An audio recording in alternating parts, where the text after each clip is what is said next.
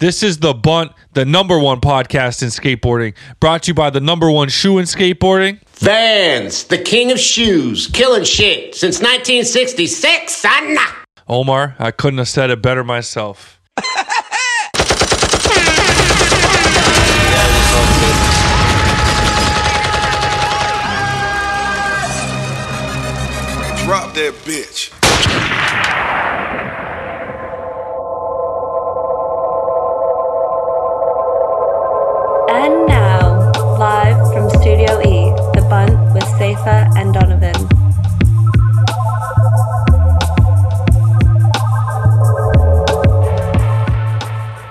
Are coming to you live from the center of the hockey universe. I'm D Jones. I got my main man, the Ghost, with me, and we got Ants One behind the scenes, It's a cool thing still. and we are riding high on the Toronto Maple Leafs round one victory. Ghost, tell them how excited you are, and then tell them what we're working with this week. Bro, it's a massive week back here in Toronto where we reside. Leafs fans just drunk in the streets, left, right, and center. Called up Donald to congratulate him on the shit. Mans was heading to the bar with Revigs and co. Just uh, great vibes all around. Let's keep the momentum going. uh, great stuff. But uh, this episode, sparking it off with Zachary Kovacs, the homie, Venture TM, but also one of the gnarliest dudes to step foot on any handrail. Uh, Crazy coincidence. When we did the interview was before I went to LA. Not to spoil the interview too much, but he had a, a funny story about going to Theotis Beasley's birthday uh, back in the day and having some Hennessy poured in his mouth. Then I went to LA, and I swear, less than a week after we did the interview, what do you know? Jake Anderson hits me up to go to Theotis Beasley's birthday, and I'm getting some mystery liquor poured in my mouth by Theotis. That was just insanity. But uh, shouts to Jake, Theotis, and Zach. Um, then we taken y'all straight to the post office. Some nice, concise emails this week. Love it. And then, whew, the rundown's heating up, people. The NBA and NHL playoffs. We're going into round two. We're making predictions. We're talking round one. Yo, next week, let's get fucking uh, Mason on for some b-ball talk and Davis on for some hockey talk. Real boys in the building. Let's get it. Let's make it happen. We are living on a high right now. And T dot baby, we we in the second round. Boston is out of the NHL playoffs. Things couldn't be better, and uh, things are looking up, man. The sky's the limit for the Toronto Maple Leafs right now. You know what it is. For our new listeners, make sure to follow us on Instagram at the Bunt Live. Subscribe to us on YouTube at the Bunt. Head over to our Patreon, patreon.com slash the bunt. And then thebuntlive.com, brand new section on there, the Bunt Jam. A full recap, photos, videos, you name it from last year. You know what it is. July 7th and 8th this year, Dunbat Skate Park here in Toronto, Canada. The Bunt Jam, Volume 2. We are back. Woo! Words cannot explain the excitement over here in Studio E for the Bunt Jam this summer. Get to T Dot, baby. Pull up for a cold one. Ghost, you do the dirty work, so we do not have to, man. Shout out of the week. Who's it gonna be? Well, this probably ain't gonna surprise many. Bunt alum, Bunt brother, great friend of the show, the homie Mason Silva decided to bless the skate world with another powerhouse part. His take a lap part over at Thrasher was just a sight to see. Absolutely incredible. Y'all thought Mason was gonna sail into the bun set after shout, shout out Gary Rogers after his uh, SOTY year. Nah, he's back like cook crack, making it pop. I think that big spin heel was my favorite clip. Absolutely beautiful, but a lot of just insane bangers. That front shove over the rail into the bank front side. We got the half cab nose blunt clipper. Uh, just a powerhouse. Now, before we move on, uh, our boy Mason was chirping me all this past week because of my cooked Dillon Brooks takes, calling me a clown and a bozo. So I just want to take this opportunity to chirp the man them back. Mason, how you gonna drop a four minute banging part and not even hit your nose or switch pop once. And don't tell me that switch Wally to switch crook was switch because you didn't even tap your damn tail.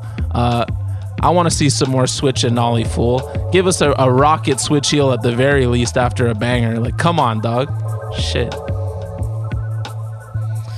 Absolutely uncalled for, in my professional opinion. I agree with Mason's take on um, your basketball advice in the previous episode. It was uh, one of the worst takes of, of all God time, potentially. But moving right along, like you said, we have Zachary Kovacs in the building this week. Great interview, and there's only one thing left to do. You know what it is. Summertime is quickly approaching. Me and the ghost always, you know, making sure the summer bod is is ready. And now, Maker Pizza, the only weight loss pizza on the market. Place a little order for the boys. We coming in hot with that thin crust, baby. A little bit of, you know what I'm saying? Pepperoni God, pep God, large, extra large. Cause you know, now that now that we we actually losing weight eating it, I might as well get more slices in me. Uh, don't sue us if you gain weight. But yeah, let's get some fucking chocolate chip cookies in there. Some some fucking bodega subs, a couple ginger ales, and uh, I'm good to go. Oh, and of course a baby gem salad just to wash it all down. If that ain't a diet I can get behind, I don't know what is. Maker Pizza, order online using the Maker app available on iOS and Android, or head in store, downtown Queen Spadina, Uptown Avenue Road in Lawrence. Locations popping up all over the place. Gerrard and Carlaw, you find the ghost panhandling out front of that one. Maddie Matheson, tell them what you get when you order Maker Pizza. This is literally the best pizza in the world. You'll also see Mason Silva trying to learn how to switch ollie in front of it too. Let's get this interview popping.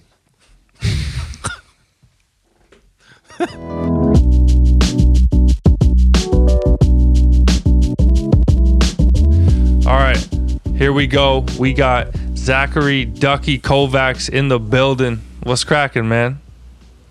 What's up? Thanks for having me. Hell yeah, man. Hyped to have you here.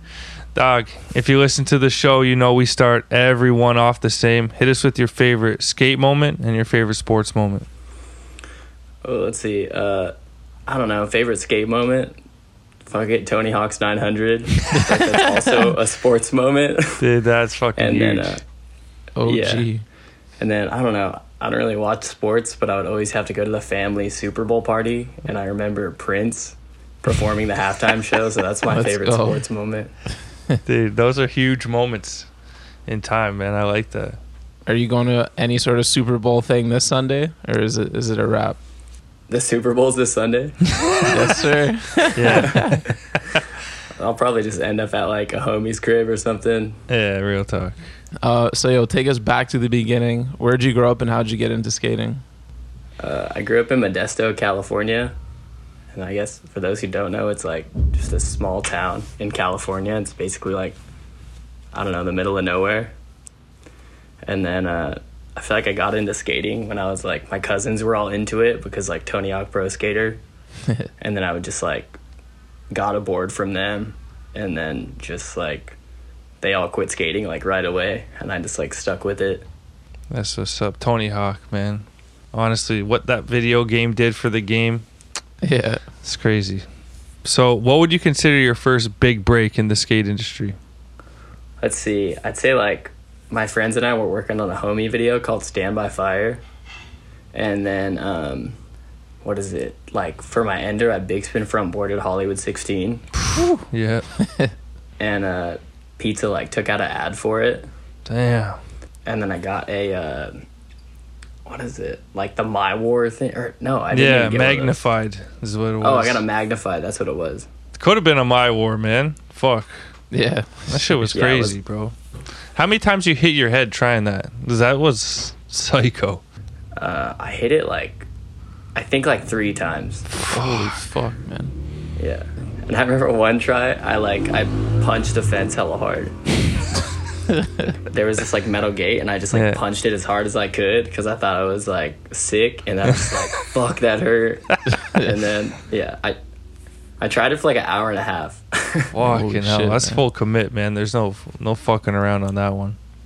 Was there any thoughts of trying it again? I feel like Reynolds made it famous to like try and go through, not go into the corner. But I feel like if I'm skating a 16 and I land it, I'm just taking it no matter what. You know how he did varial heel and went to the corner and then he's like, no, I have to do it again. Yeah, I remember that like being in the comments and shit, but it was like I just remember landing it and hitting the fence, and I was like holding on to keep my board under me because my homies were like trying to pull me off my board. I'm like, no, I need more time to just Feel like, this. stay on this thing. Uh, fuck. Uh, before we go any further, please explain the nickname. Is that one that you plan to outgrow, or you just is that just it? We're going Ducky for life. I don't know. It's kind of funny because like Matt Price actually told me it was like probably like three years ago. He's like, "Yo, you need to stop introducing yourself as Ducky. Like can call you it or whatever, but like it's kind of fucking weird."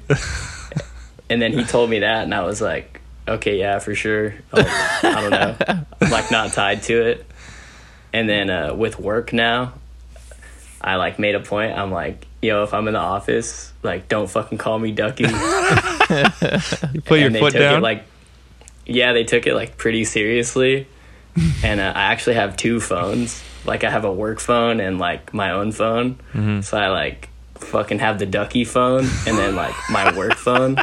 So I'm like, I don't know. And I'll just leave the work one at home when I'm like out skating and shit. So like no one can fucking hit me up. yeah, Yeah. that's too good, man. So Yeah. it's, it's Zachary these days. Yeah. And I didn't want to also be like, oh, Ducky just fucking packed your box. So people have this like fucking preconceived notion. They're like, oh, Zach's been getting my shit out on time, you know, and then six months later they find out it's fucking Ducky. Matt Price, good looking out, dude. Is, yeah. it's good advice. So I read that you were a helmet kid, man. How how long you rocked the helmet for? Uh, till I was 14. What made you kick that? Oh, fuck, dude. I don't know. I was just like probably watching people film and stuff, and they just didn't have helmets. And then, yeah, I just like, I would do this thing where I like, uh, would do the trick in a helmet and then take it off. and then like do it without the helmet and then I actually left it at the spot. Oh, Yeah. so it was a natural end of that. progression, though. Mm-hmm. Yeah. And my parents were like bummed on it. like they would like get in arguments about it because my mom was like, he doesn't have to wear a helmet, you know, and my dad mm-hmm. was like, he needs to wear the helmet. But then I don't know. It was like a whole ass thing. So that's fucking Dude, wicked, man. I Parents mean- just looking out for you. We all should wear helmets if we if we were smart, but yeah, for the cool factor just takes over, man. Like Hollywood 16, Yeah. you could have used that, done it twice, once with the helmet, not hit your head three times, and then do it again. Yeah, but like figure skaters don't wear helmets, you know? Like imagine if they wore fucking helmets. Oh that would fuck, look that's like true, man. that would look gross. yeah, no one talks about that shit. Dude, are they like the only pro athletes that don't wear helmets? Well, I guess like baseball and basketball, but like any other like extreme sports that don't wear helmets? I don't think so, man. Snowboarding. I feel like snowboarders people wear helmets sometimes, yeah. Like even street snowboarders. Oh, street snowboarders, yeah. surfers surfing terrifies me so i'm always like yo i need a life jacket and a helmet if i'm gonna try this again but i'd look like i'd get called Can you probably. imagine this the style you would have out there surfing with a life jacket and a helmet on? Dude, I've seen some crazy shit out there. My homie just went to like he went to somewhere where you surf on a reef and he like had a helmet. So they'll have them like sometimes if you're surfing over like gnarly coral or some Yeah. shit. yeah actually before we started recording you told us you got the surf bug man tell us a little bit about that Yeah. Uh I don't know, someone told me like a few years ago like they were just like, "Yo, you could surf till you're like 60 or 70." And I was just like I don't know, and I was like just got ACL surgery, so I just made a point to like learn how to do that shit right as I was like healthy again. Yeah, and it's just been I don't know, it's super sick. It's like sometimes it feels gnarly, but it's like I don't know if it is gnarly. You just like you're fine. Like it's scary, but it's Mm-hmm. like you'll get a little rush, but it's super mellow. And then Sick. yeah, when skating, you, you get like a fucking shinner, like bump your knee, it hurts for two weeks. Yeah. But Uh. you're definitely an adrenaline junkie. I mean, if anyone's watched your skating, do you, you get a little bit of those rushes surfing as well?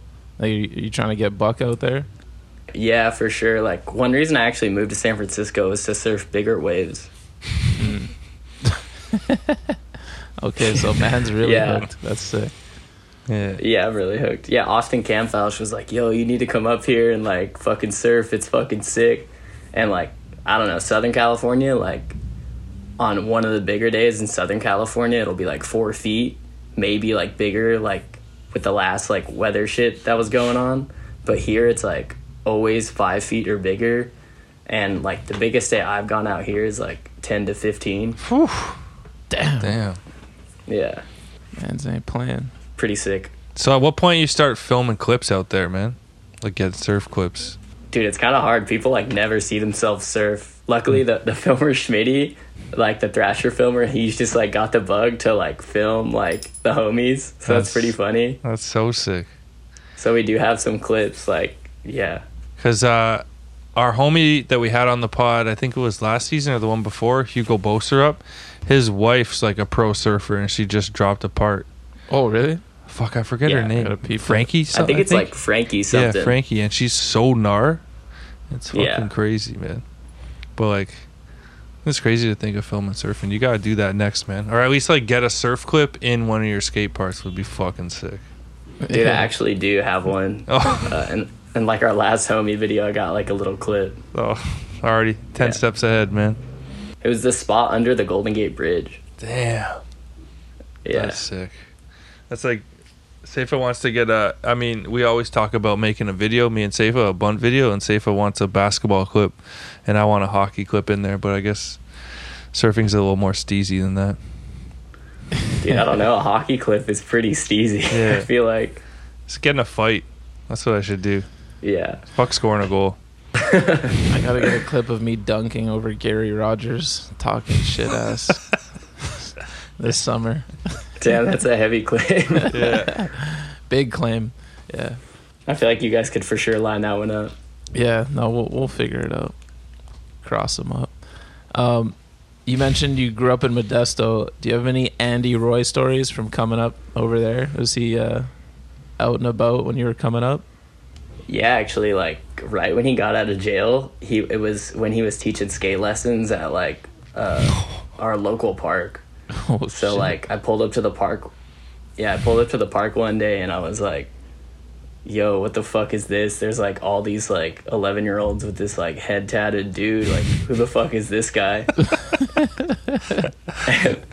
and, then all the kids I knew at the skate park were like, I don't know if he like gave him like anti-hero gear stuff. He's like, "Yo, he's this bro from fucking anti-hero." Like, fucking. I'm like, uh, okay. This is like, like I had no idea what they were saying. Like if they were like for real or just like fucking with me or something. oh shit. Dude, that's insane. Can you imagine like leaving your kids with Andy Roy for skate lessons? That'd be the most like insane vibe.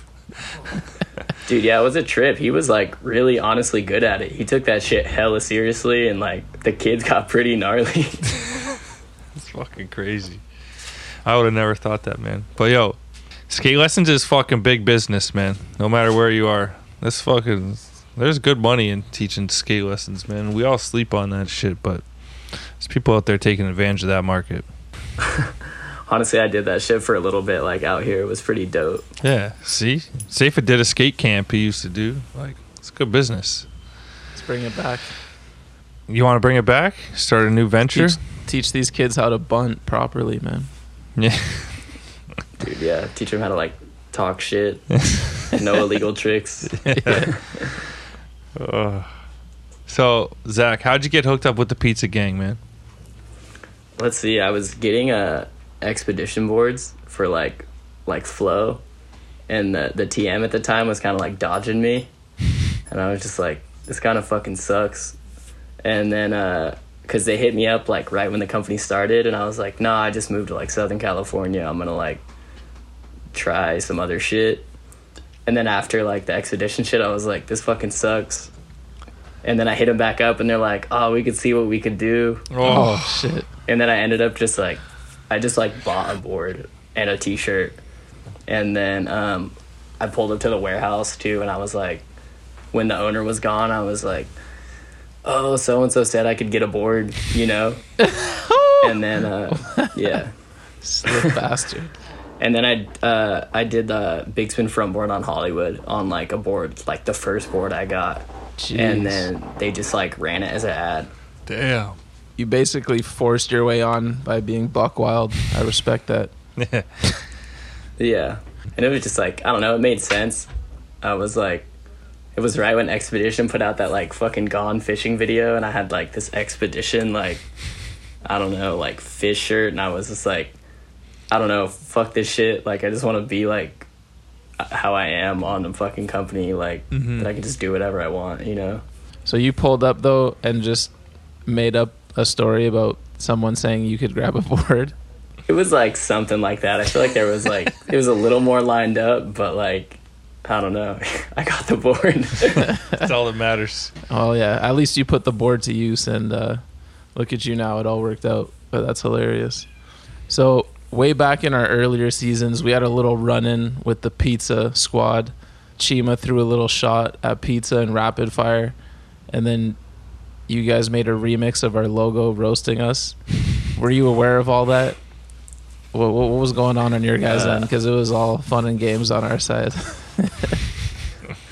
Dude, I don't know. They just like they love that shit. So like I don't know, whenever there's any sort of beef, they're just like they just always want to like fire back and do something, you know. Whereas I'm like fuck it, I'm like I don't know. It's not my shit, but like it's pretty funny. And they just like like yeah, like there was the other one like Evan Hay when he broke the board. Oh shit. That was some good back and forth. It was like Toronto against pizza for a little bit there.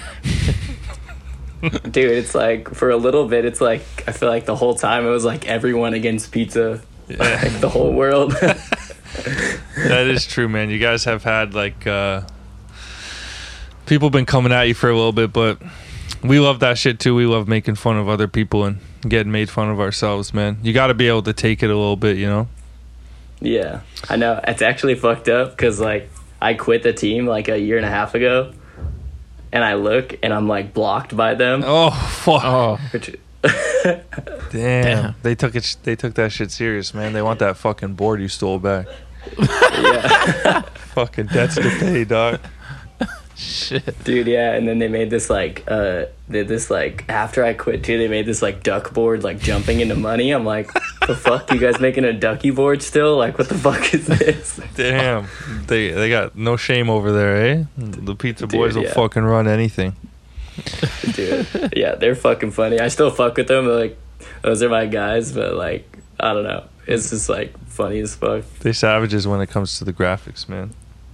Dude. Yeah, That shows that was like early on for us, and it was like one of our first like things that like caught someone else's attention. So it was it was funny that Chima said it, but they came at us and didn't like say anything to Chima. It was like, see you guys, you know, don't want to go at the big dog, but you come after us, no problem. oh man, so. This past summer, we kind of spent the day awkwardly sitting across from each other on a dock in Copenhagen. Uh, I think Seifa was oblivious to the situation, but uh, I could feel the pizza and bunt tension in the air, man. but uh, all that aside, you had a cast on while you were in Copenhagen, man. What was the story there? yeah. I fucking broke my ankle, like my fibula, Oh, like fuck. a fucking month or no, not even, dude. Probably like, like three weeks before that, I had this huge European trip planned with my girlfriend. Damn. like we were gonna go to like Barcelona for a month and all this shit.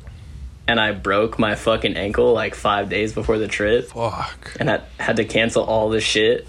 And then I was just like, yeah. And I like, what is that? I like applied for the uh, the Venture TM brand manager job, and I was like, dude, I have to go to Copenhagen or some shit, especially if I'm gonna be like a fucking office dude. So I like rebooked the flight and then went out with her for like a week in Copenhagen.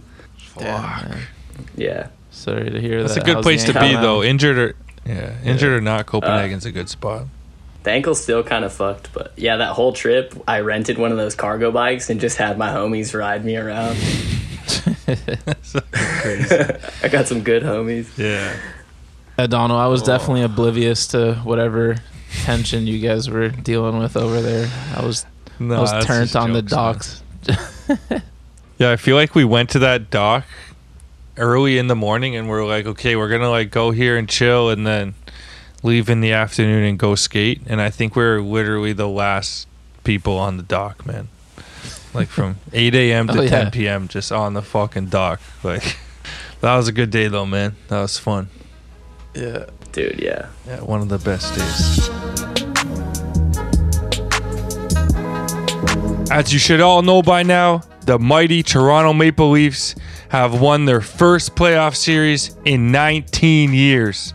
19 years of hurt and pain and suffering is over, and the cup could finally be coming home.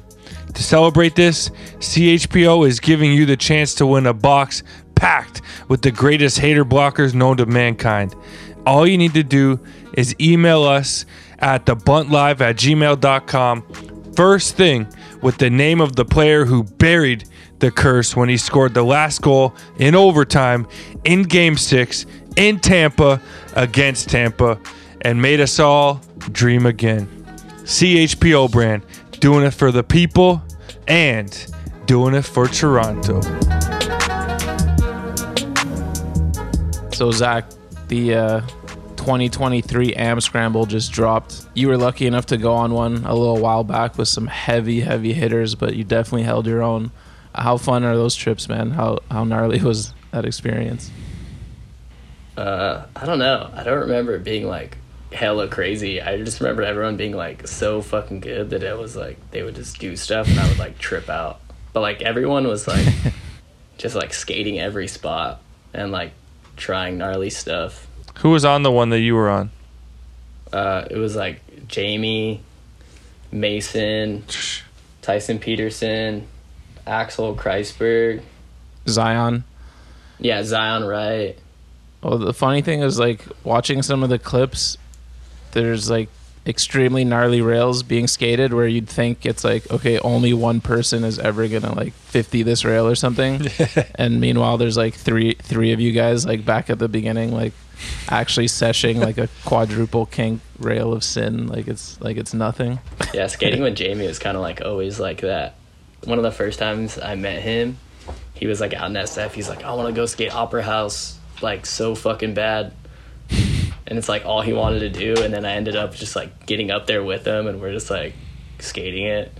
Wait, which one's Opera House again? Just fucked. It's like at the Symphony Hall in downtown San Francisco. It's like a big like silver rail. It's like a twenty. Fuck, I'm trying to picture it. Oh, Jesus Christ. Name name a trick that's been done on it. I just got to picture this one. TK tried to lip slide it and like sacked it and did like Oh. a cartwheel down it. Is it the one that you five would? yeah, I, I five would it. Yeah, So how long are those AM scramble trips? I don't know. When I was, I feel like it was like ten days. Good little amount of time to f- you guys fucking film a whole video part on it. Yeah, One of the sessions landed you in the emergency room. What happened there, man? uh, I was trying to grind this like fucking kink rail, and I just like, I don't know if you guys know about kink rail fucking skating, but it's like, there's some like weird little tricks you gotta like know about. but I did the thing where you're like, if you pinch on a kink rail too much, it'll like push your trucks off. When you go over the kink, and I got pushed into feeble and just tried to dive out of it and just like dove straight to my face on some like crusty ground. Fucking hell. Yeah. I know a little bit about. No, we kink don't know rail about skating. kink roast. Oh, Wait, oh, you do? for yourself, dog.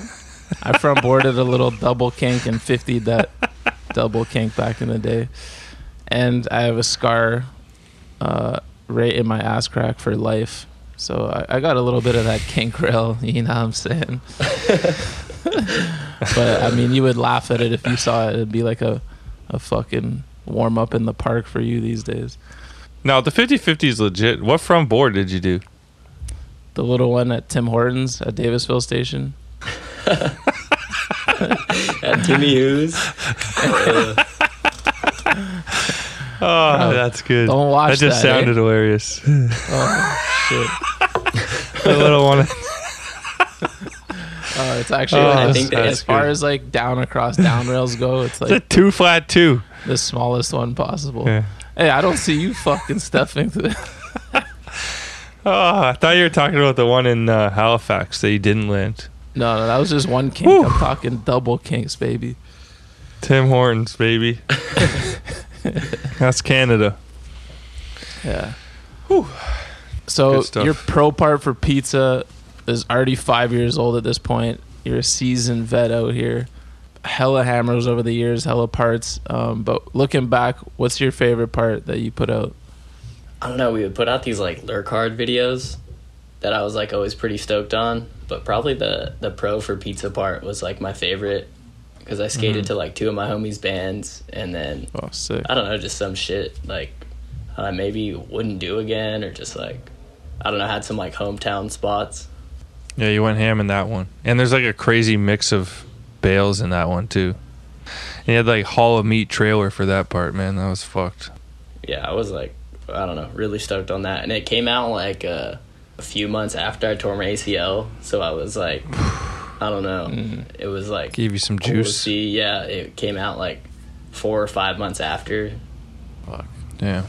So you still working on some some new ones? You got a new part coming or no? Uh, kind of. I kind of had like a rough year with injuries, but Mm-hmm. I don't know. I came out with that part like pretty recently in my homies video, and then like I think ten months ago we came out with like another homies video from this dude at Mikey Guzman. He like filmed at X Games Real Street. I had like two years. Yeah, that ago. shit was crazy. Yeah, and like that's who I film with out here, and just like we just keep putting out videos. He has this like me and all my homies have this Instagram called like Twenty First, and we just like shit post it, and it's like a fake brand, and that's what we just like post the, our videos and shit on. So I don't know. I'll probably end up filming with him again for another homie video. That's what's up. Yeah. So one of your homies told us to ask you about your bike accidents. Like there have been more than one or something, man. What's the story with you and, and the bikes? Fuck, dude. Uh, I don't know. I've been like biking my whole life. Like I was like before I skated, I used to race BMX bikes. Sick.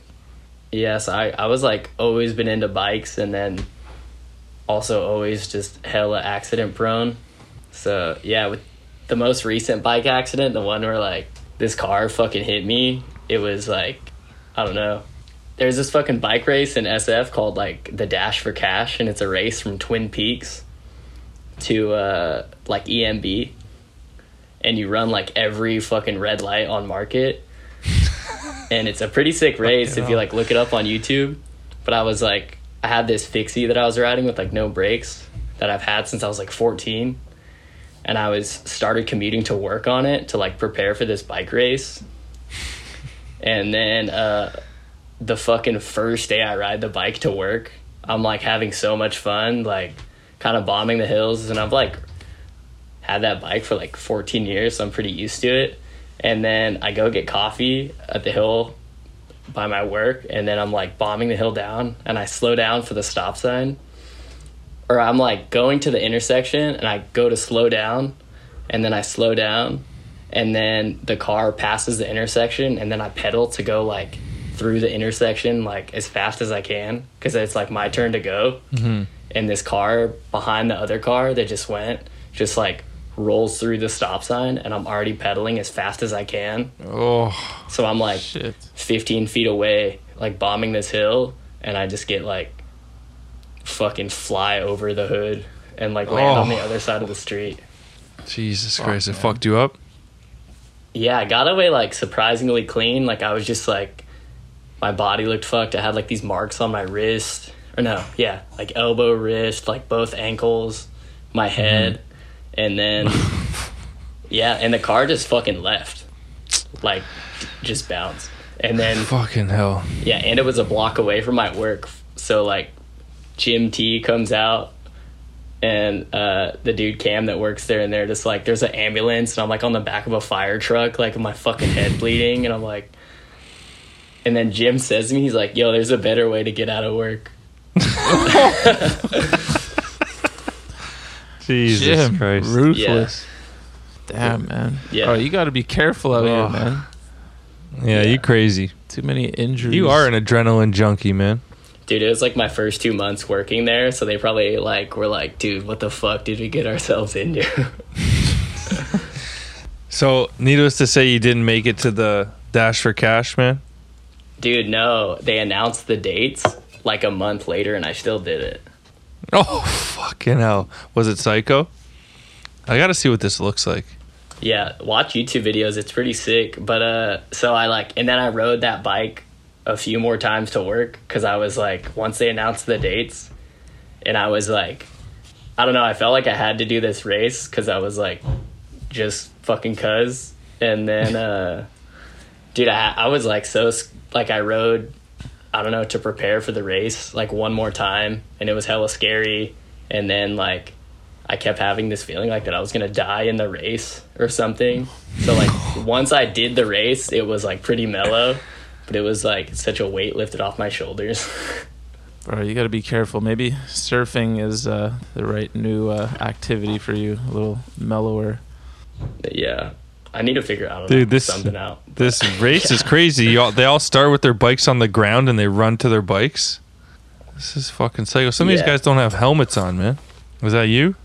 No, I fucking dude. The hospital gave me a helmet. They're like, shit, you need this, man. So, yo, Zach, what's the story behind Theotis's Hollywood birthday party?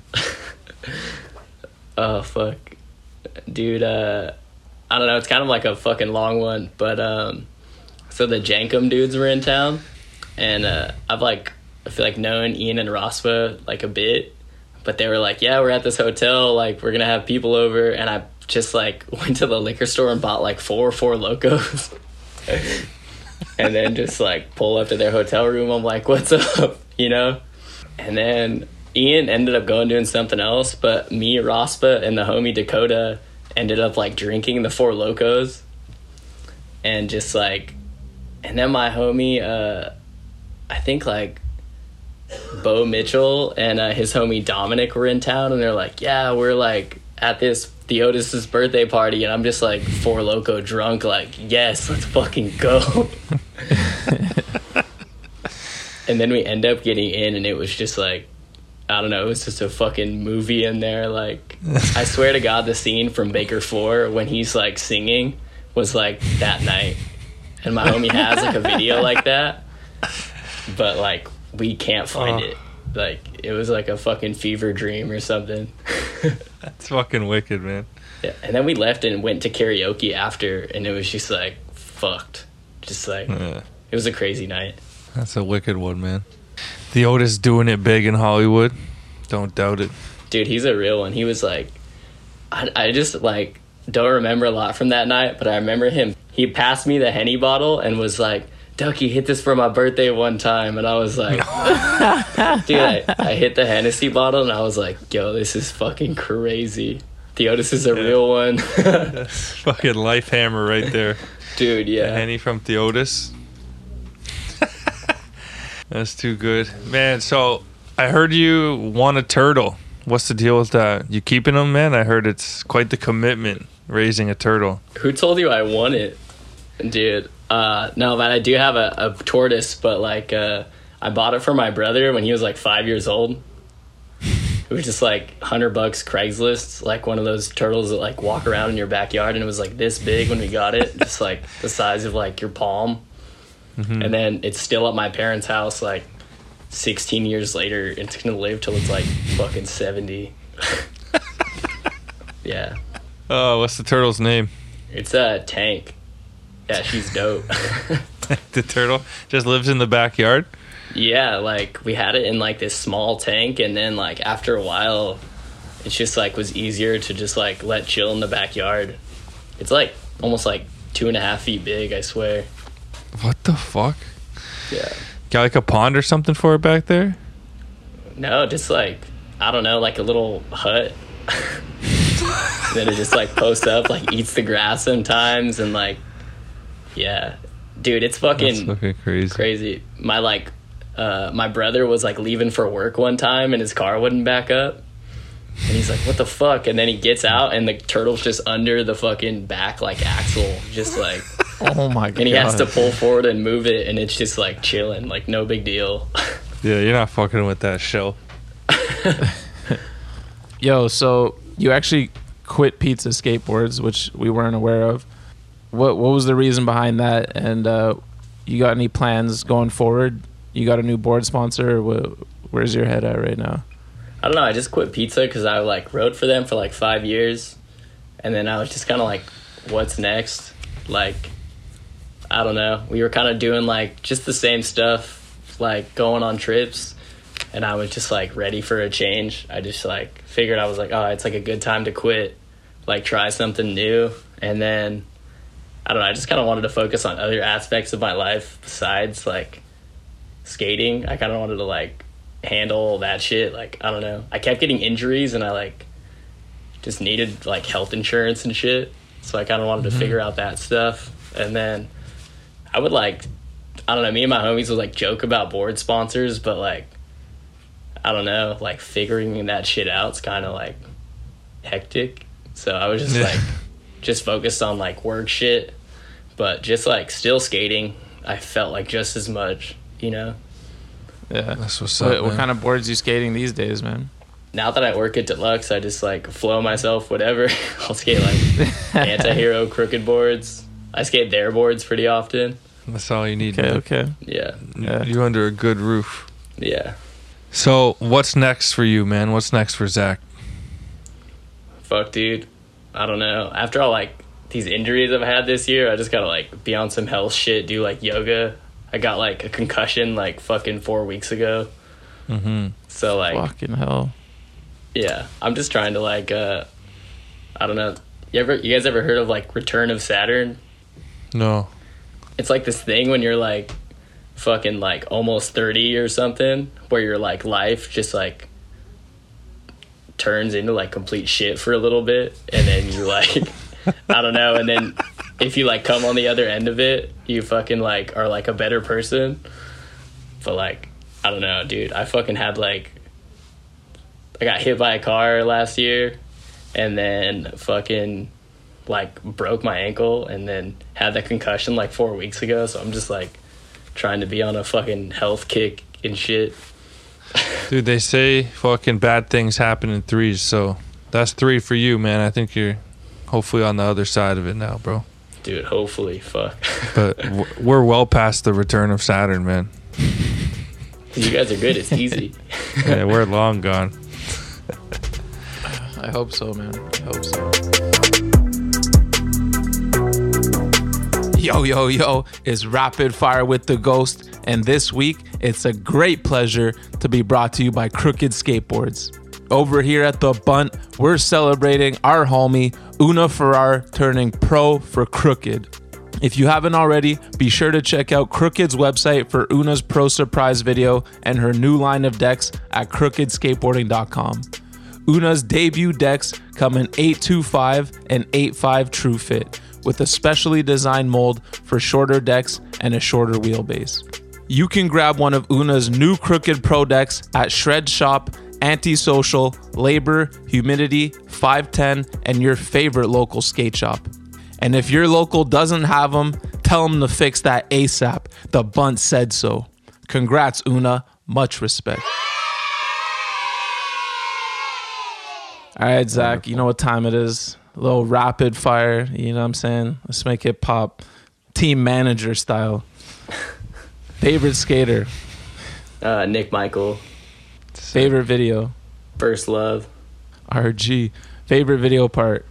Anthony Van Engelen in the DC video. Oh, that's some Donald shit right there. I Favorite like style. this fucking rapid fire. Fuck, I'll just go back to Nick Michael. Yeah, can't go wrong. Which skater had the biggest influence on the way you skate? Probably like Leo Romero. Most talented skateboarder on planet Earth. Dude, I don't know. I just flipped through like a thrasher, and Leo Romero was grinding some more like big shit. So I don't know. I guess fucking him for right now. Uh, timeless legend. Favorite trick, uh, 50-50 frontside or backside? backside. Hardest trick for you. Just ledges in general. it's like, dude, they fucking suck. They're hard to skate. I get like, I don't look good skating them. It's like I always get smoked. Fuck ledges. Most illegal trick. Oh hell, fuck yeah. Fuck wedges. We worship Brian Wenning around here, man. Put some respect on the ledges. Most illegal trick. Dude, fuck it. Board slide yank out. Oh, honestly. I'm done with them. I was gonna say I feel I'm pretty sure I saw you do a frontside one transfer into a gnarly bank, but you're done, eh? I think I'm done with that trick for sure. Yeah. They're like, they're kind of easy. They're fun, but it's like, I'm just overseeing them. Favorite clip you've ever gotten? Probably this rail in like Portland at like a, uh, I like back 50'd it. It's like a, like a 39 rail at a, like the Rose Garden in Portland. Holy Oh. shit! Worst trend you've been a part of? Five panel hats. Gnarliest trick you've ever witnessed? Uh, Jamie Foy did like this fakey nose grind on this like 14 rail in San Diego, and it was just like Fucking hell. I don't even know, like fakey overcrook pop out. But I just Yeah, remember yeah. he's like, I'm gonna do this, and then he did it in like four tries, and it was just like so fucked. Built different. What's the one trick that got away? Probably that kink rail and the am scramble. Like, I don't know, would have been cool to do, but I'm stoked. Like, I think that kid. I don't know who else went back and did it, but like, I'm glad someone else did it, so I was like, fucking didn't have to think about that Didn't shit. have Yeah, that shit fucked me up. What's the biggest bunt you've ever witnessed? my friend when I was in college, we were like hella drunk at my apartment, and he was like, "I'm gonna fucking big spin El Toro, like I could fucking do it." and he was like screaming it the whole night when we were just getting drunk at my apartment, and he just like, and of course he didn't fucking do it because that's insane. But he was like, "I could fucking do Yeah. it." Did he Oh, go? fuck. Did he try anything? no, fuck no. Like Oh, I feel like we didn't even skate with him that much after that. Like he just like Yeah. disappeared. That's a huge claim. That's like the the Wenning one. Who said that that was the biggest one when Wenning claimed switch ollie and then disappeared? fuck! I can't remember, but Maybe Fred Gall. but it was a similar one where it was a drunken night claiming switch ollie El Toro and then nowhere to be found in the morning. Dude, you know what's funny is my homie and I went were there when Nick Merlino switched Ollie Del Toro. Damn. Jesus. He did it like easy, but I can't believe like how the fuck we ended up there, but he did that shit. Damn. wow. What's the last new trick you learned? Uh, I feel like what is it? Nollie backside flips. I could like I don't know, I can do those decent. Or just do them. Better late than never. Yeah. Dream job after skating. Fuck dude, nothing. I don't know. Fucking not having to work. Yeah. Retirement, man. Yeah, just chilling. I don't know, fucking surfing or something. Fucking pro surfer's dream job Oh. for sure. There you Oh, go. that's dope. There you go. Favorite local brand. 21st, man. yeah, 21st. It's not really a brand, but yeah, fuck it, 21st. Dropping videos. Yeah, dropping videos. Products coming fucking soon. Favorite local skater. This kid Jesse Boudreau, I like grew up with. His he's fucked. Like you got to look him up on Instagram and his parts. He's just so underrated and just like fucked. Alright. What's the one sponsor you regret riding for? There's so many. uh, Theeve trucks. I don't know. They were like my first sponsor. Oh shit! Yeah, they got me into like contests and shit. But yeah, that was pretty rough. Favorite teammate ever. Fuck it, I'll go Pedro Delfino. Sick. Worst teammate ever. Chase Webb. Oh Oh, oh shit. Worst company. Fuck it. I don't know. Powell skateboards. Oh. oh. Worst trend. Five panel hats. Worst style. Oh, uh, Jordan Hoffart. Oh Oh, shit! Oh, how you gonna come That's at Canada, a Canadian man. brother like that, man? Damn, I didn't even know he was Canadian. I thought he was from like fucking Orange County or something. BC boy, Oh, dude. He did probably still to this day the gnarliest tail slide in the history of skateboarding. So, got to just give him a little shout out on that. Dude, I just didn't like the way he would board slide shit for hella long, and then it would be like a photo in the mag, and you're like, of course he's gonna fucking get to the end of it, and the clip's like 25 seconds long, you know? I just like that shit would just piss me off. It's like his ender, Oh man. Last person you want on the sesh? dude. Easy one, man child. Oh, oh, oh, Damn. keep it moving. Say on to the next one, Yeah. though. Quick. Yeah. All right, y'all. That's going to wrap up our interview with Zach Kovacs, man. Thank you so much for coming on the show, bro. It was a, it was a pleasure. Thank you guys for having me. Yo, wait. Last question. Now that you're team manager for Venture, what kind of TM are you, man? Because you could probably fucking get clips with the best of them. I mean, we know you can. So, are, if you're going on a trip or something, are you getting in the edit? Are you calling them out if they're if they're being soft? Like, are you like someone's rolling up to a 50 and you just do it first tee in their face? Like, what kind of TM are you gonna be? Fuck, dude. I don't know. I'm just gonna, I don't know, let them do their thing. I don't really like give a fuck, you know? I'm like, if you want to skate, go for it. If not, but I'm probably like, I'll skate somewhat, you know? I feel like I can't not.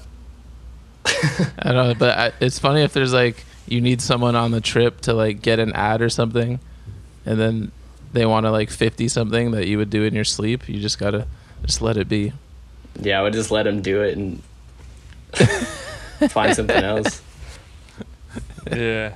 That's a tough one, man. When it comes time, make those tough calls, bro. You going to be ready? Wait, who would skate a rail for a venture ad? Fuck.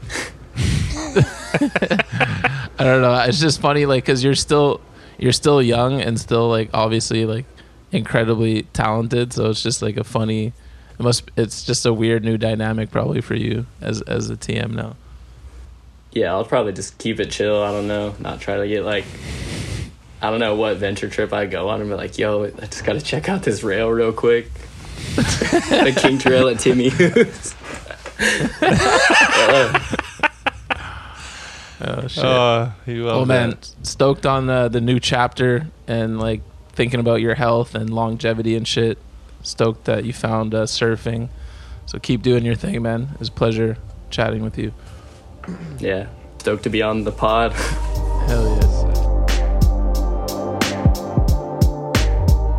This is the post office brought to you by our good friends over at Dickies Skateboarding. Quality workwear since 1922. From the work site to the streets. Ain't nobody keep you fitted like Dickies. I Ghost, you know exactly what time it is.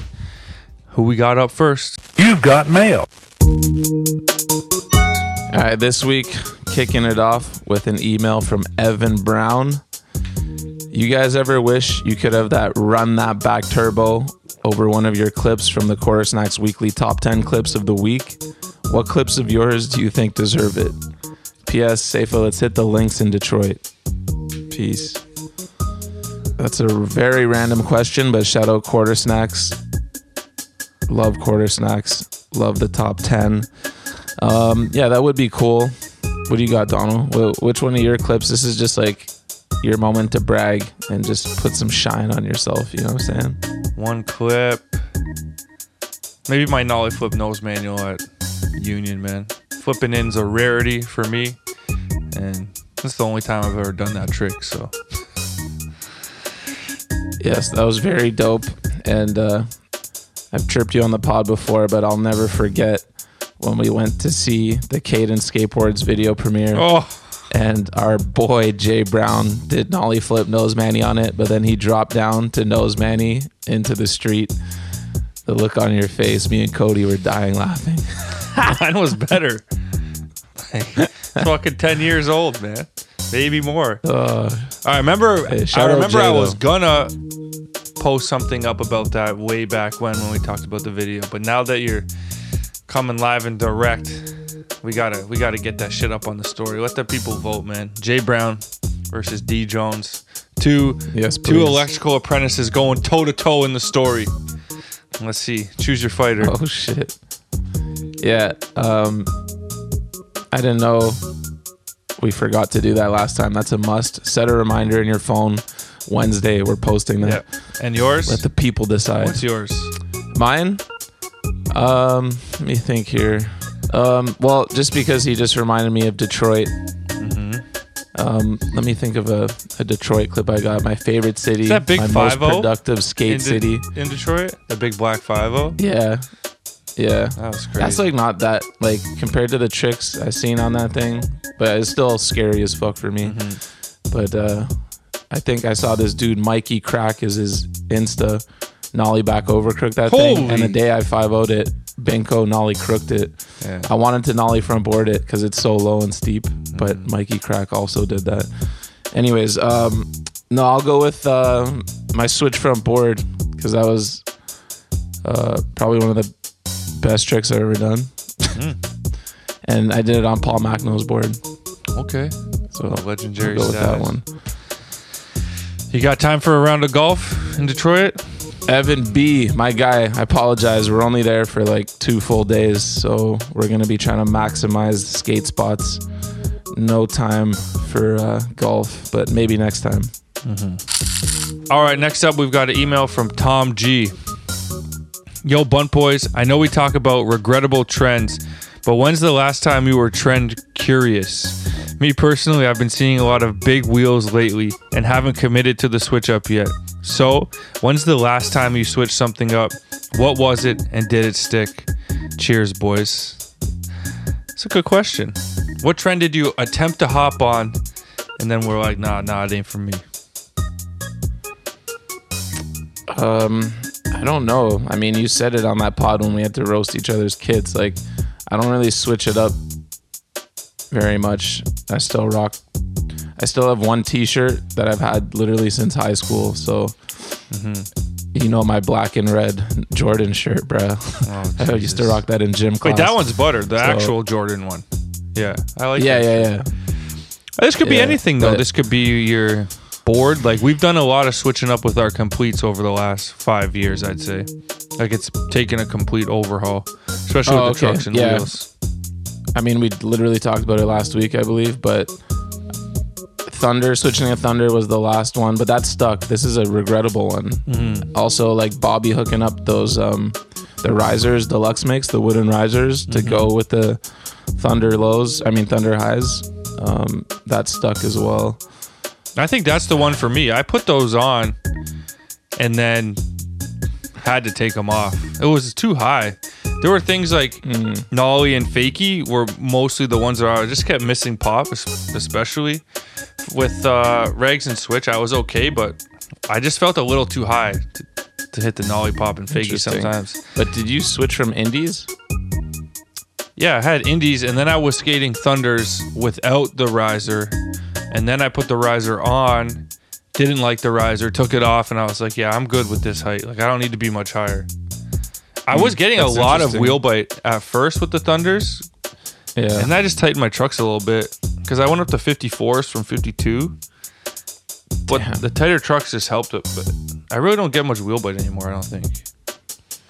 Yeah, I just the wheel bite was ridiculous for me. Like I wouldn't have been able to keep skating thunders, even though I liked um, the like turn radius and all that bushings. Loved it all, but the wheel bite was out of control, and the risers like, yeah, it's literally perfect now. But okay, that's a good one. Something I tried and blunted on since tall tees.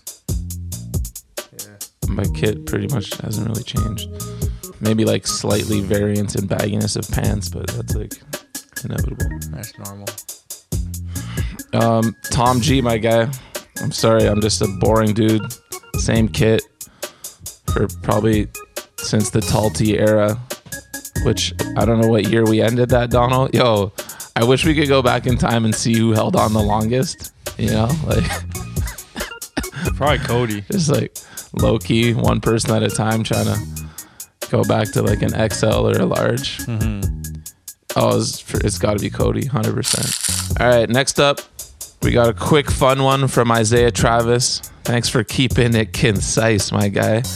Would you rather have the world's worst switch tray or the world's best nollie front Smith?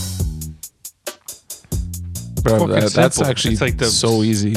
The simplest thing there is. The world's Yeah. best Nolly Front Smith. Yeah, because that doesn't mean you have to do them, and then that allows you to have a better switch tray. Yes. Too easy. you thought you Christ. you thought you had Thought us you in a corner, us. eh? Hell no. Jesus Christ. Just because you can do it doesn't mean you have to. Yeah. Next up, we've got an email from Jonathan Dell. What's up, fam? The episodes y'all are churning out are dope as fuck.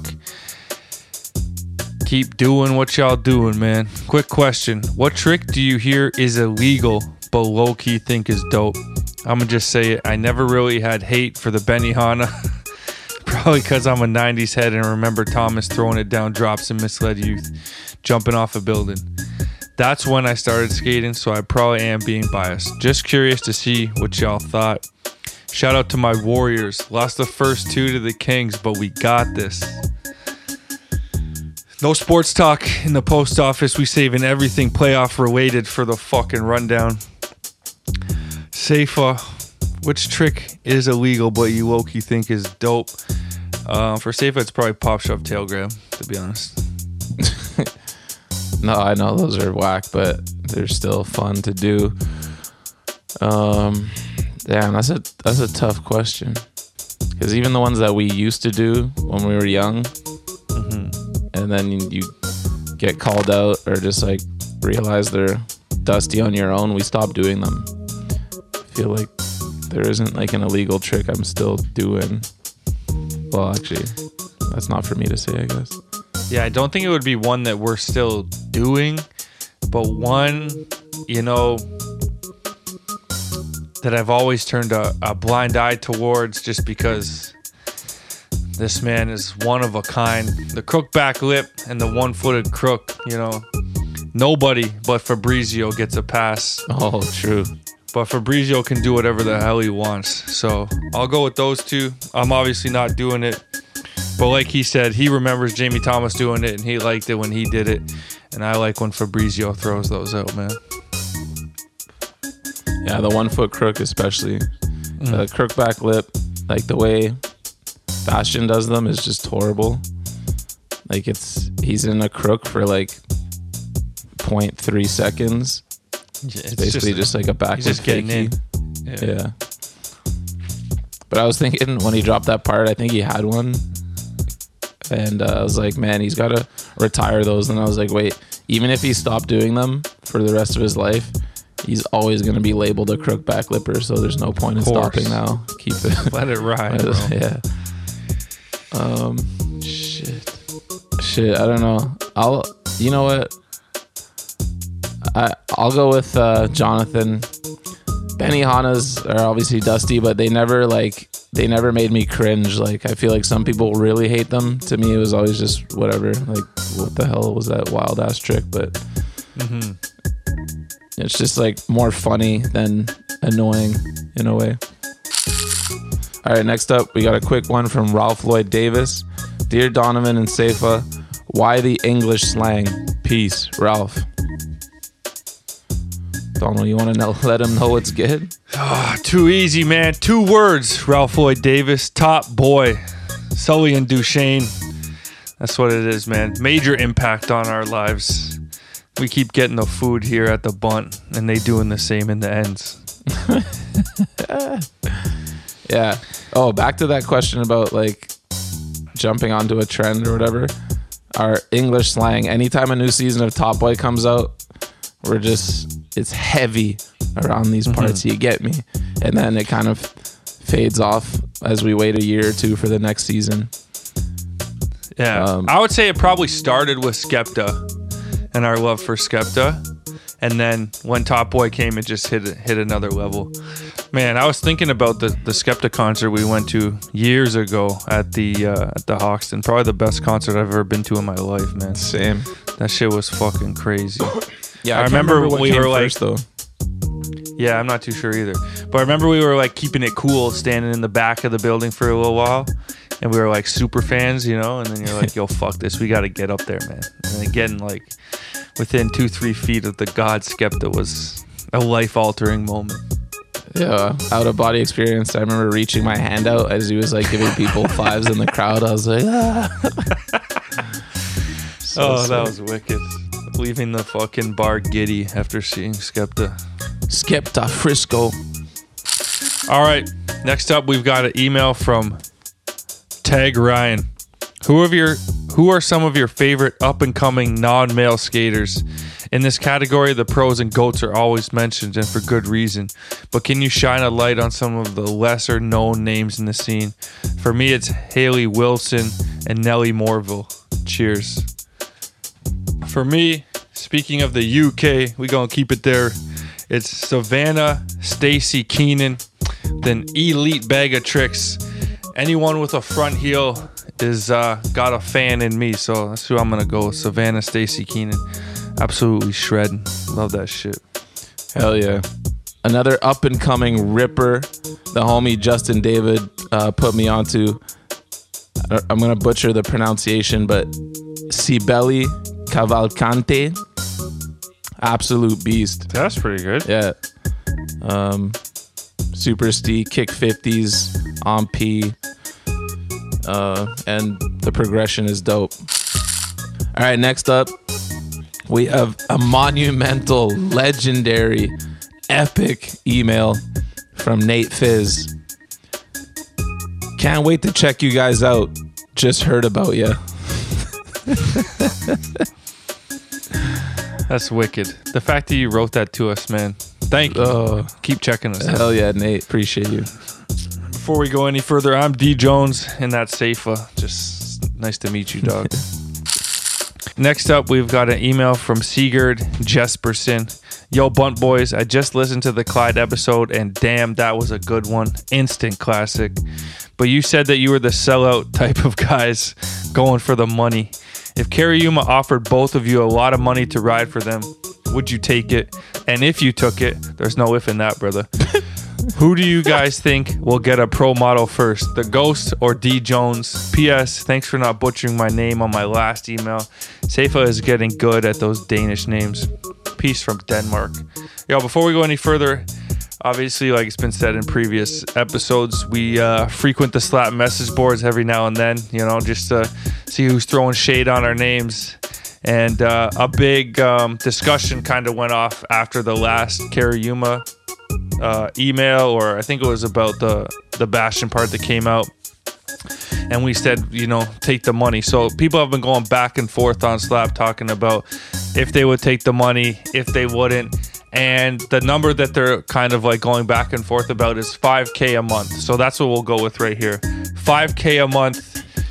Would you take it to ride for Okay, but hold on. I just wanted to clarify one thing, just to make sure it was clear. I pulled that number out of my ass. I don't know what Bastien actually makes. Um, that was just Mm-hmm. a nice round number. Um, shit, I gotta check Slap. I haven't. Uh, I haven't seen the latest. Dude, there people are going through like budgeting out this 5K to see if it will work out to support their families. So that's not. 60k a year, right?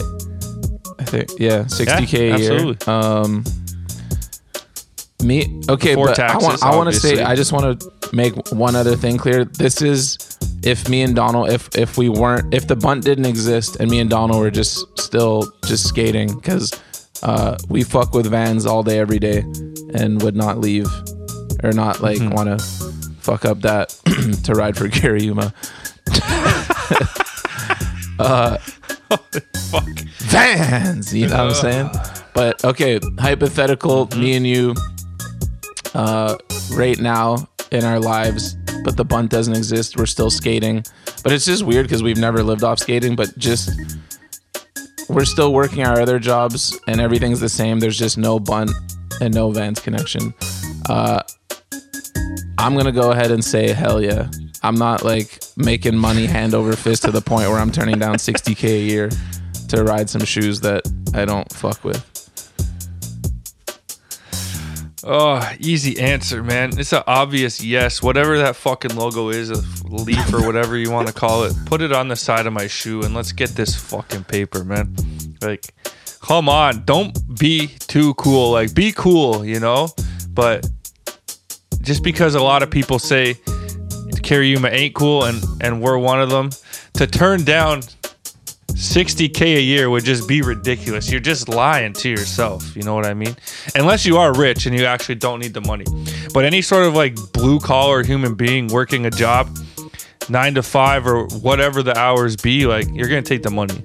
And if you say no, you're fucking lying. Or or All right? well, or sir, I'll put it this way: if you're not lying and you want to just keep it real or whatever your reasoning is, uh, I I just can't like. I don't want to say I don't respect it, but I don't respect it. You know what I mean? Like, I just don't think it's worth it. Like when you're fucking, you got a family, whatever, you got all these bills to pay. If you're just gonna struggle just to say you're keeping it real, um, then I don't know. I don't know what to tell you. That's just, it's just a little uh, intense of a stance to take. Dude, you know how delighted I would be to have an extra 5k a month right now? Yeah, I know. I'm like, That would be great. I'm wondering who who are these people saying no? I'm spending it in my head right now. I'm literally spending. Bro, it you could go head. on a, a little, like if you're still, we're still making our other money God. from our other jobs. The 5K is almost a bonus. Like you could just Oh, fucking go on vacations whenever the fuck. Like you could do so much shit. we live in one of the like top five most expensive goddamn cities to live in True. in the world. Man. True. Maybe Like, give me that. Give me that fucking 3k for crying out Yeah. loud.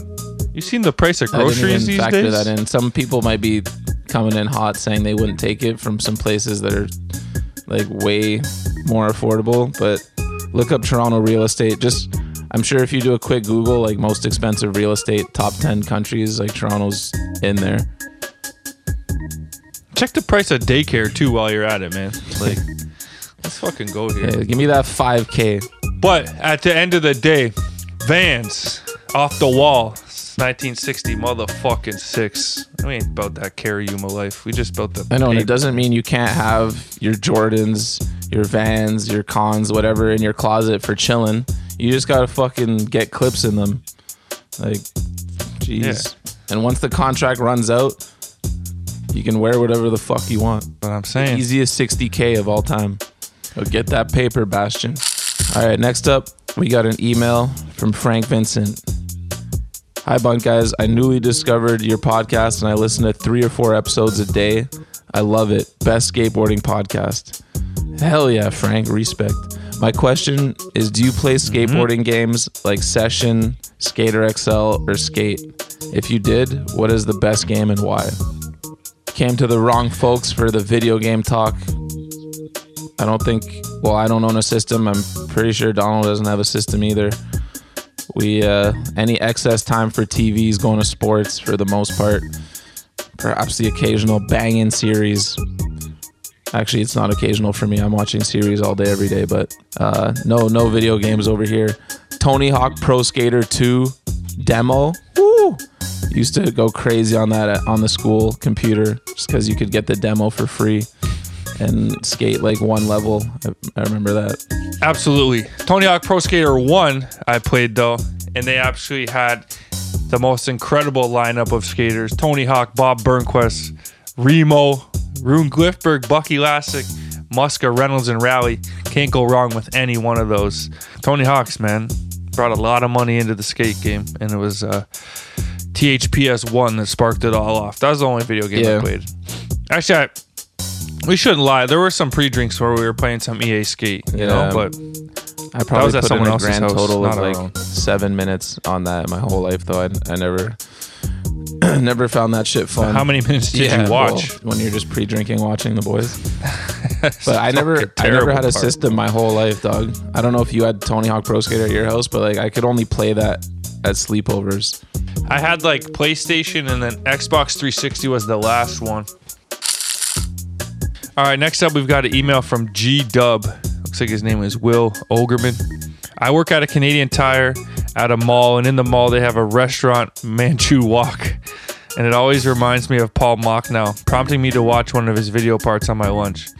Honestly, Red Star with Paul Machnau, Trep, Grant Patterson, Chad Dixa, Safa Benson, and Cody Brown. Woo!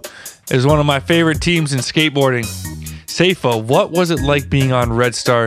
And would either Paul ever come on the podcast? First off, shout out to working at Canadian Tire, man. That was my first job too. Bang, bang. Got to start somewhere. Mock now walk, I think, uh, is the correct pronunciation of the restaurant you're referring to. And uh, Safa, man. What was it like being on one of the greatest all Canadian teams of all time? Bro, this is a hilarious email. Thanks for writing in. Honestly, it's funny because we were just talking Kariuma. This was at the time, I feel like we would get chirped for going and doing like the West 49 board brand thing. But there's another one of those ones where it was like Grant Patterson literally asked me to come on board. I didn't really know what the details were, but it was just one of those things where I was like, yo, literally worship Trep, Grant, uh, Machnau, like the whole squad growing up. It was just like a bunch of people. Like I was a little younger than all of them, right? So they were literally just my favorite skaters, and just being asked to to ride for that shit. And like at the time, I think what was I riding for? Like Plan B flow through center distribution. Like obviously that wasn't going anywhere. It was just too too many memories, too many potential great memories to pass up. And as corny as it kind of was, the actual team and like the brand, I mean, but the team and everyone involved, like Dan Opek, just a hilarious dude, like our skate dad on those trips. Machnau, just mega mega legend. Um, being around him made me do some of the hardest tricks I've ever done. Um, Grant, all time favorite. Chad, one of my best friends. Like Cody, grew up skating together. It was just insane good memories. And so I just chose to not give a fuck about the corniness of the brand because those are memories I have for the rest of my life. You know, like know. I don't know. I don't know about you, like, but there was there was just I couldn't pass that up, man. Especially I think Grant asked me on like my birthday too, and uh, I was wasted and just down as fuck. It, those guys came by my birthday that one year. You remember? Honestly, I enjoyed Red Star while it was going on. I wasn't even on the goddamn team. Hell of a Canadian brand. Obviously, wish they did something different with the name and the the art department, but you can't knock the boys. The fact that you were all down to just do something together says uh, more than the brand itself. I think it was more of you know the boys and the camaraderie and everyone being under the same roof was the most important part. For sure. When I think about Red Star now, looking back, it's only the good memories and a lot, a lot, lot of laughter, man. Like, got to go to California with the boys. Went to Detroit, which was like the best skate trip of my life in terms of like just getting clips. And uh, lots of trips to fucking Kitchener. where where OPEC, yeah. Trips. The- that- those were the, those were the worst though, because it was like, sup- like it counted as a trip, but it wasn't really for us. It was just like drive to Kitchener, but then the guys from the West Coast like get a nice little trip to Ontario. But yeah, fuck. All in all, amazing memories.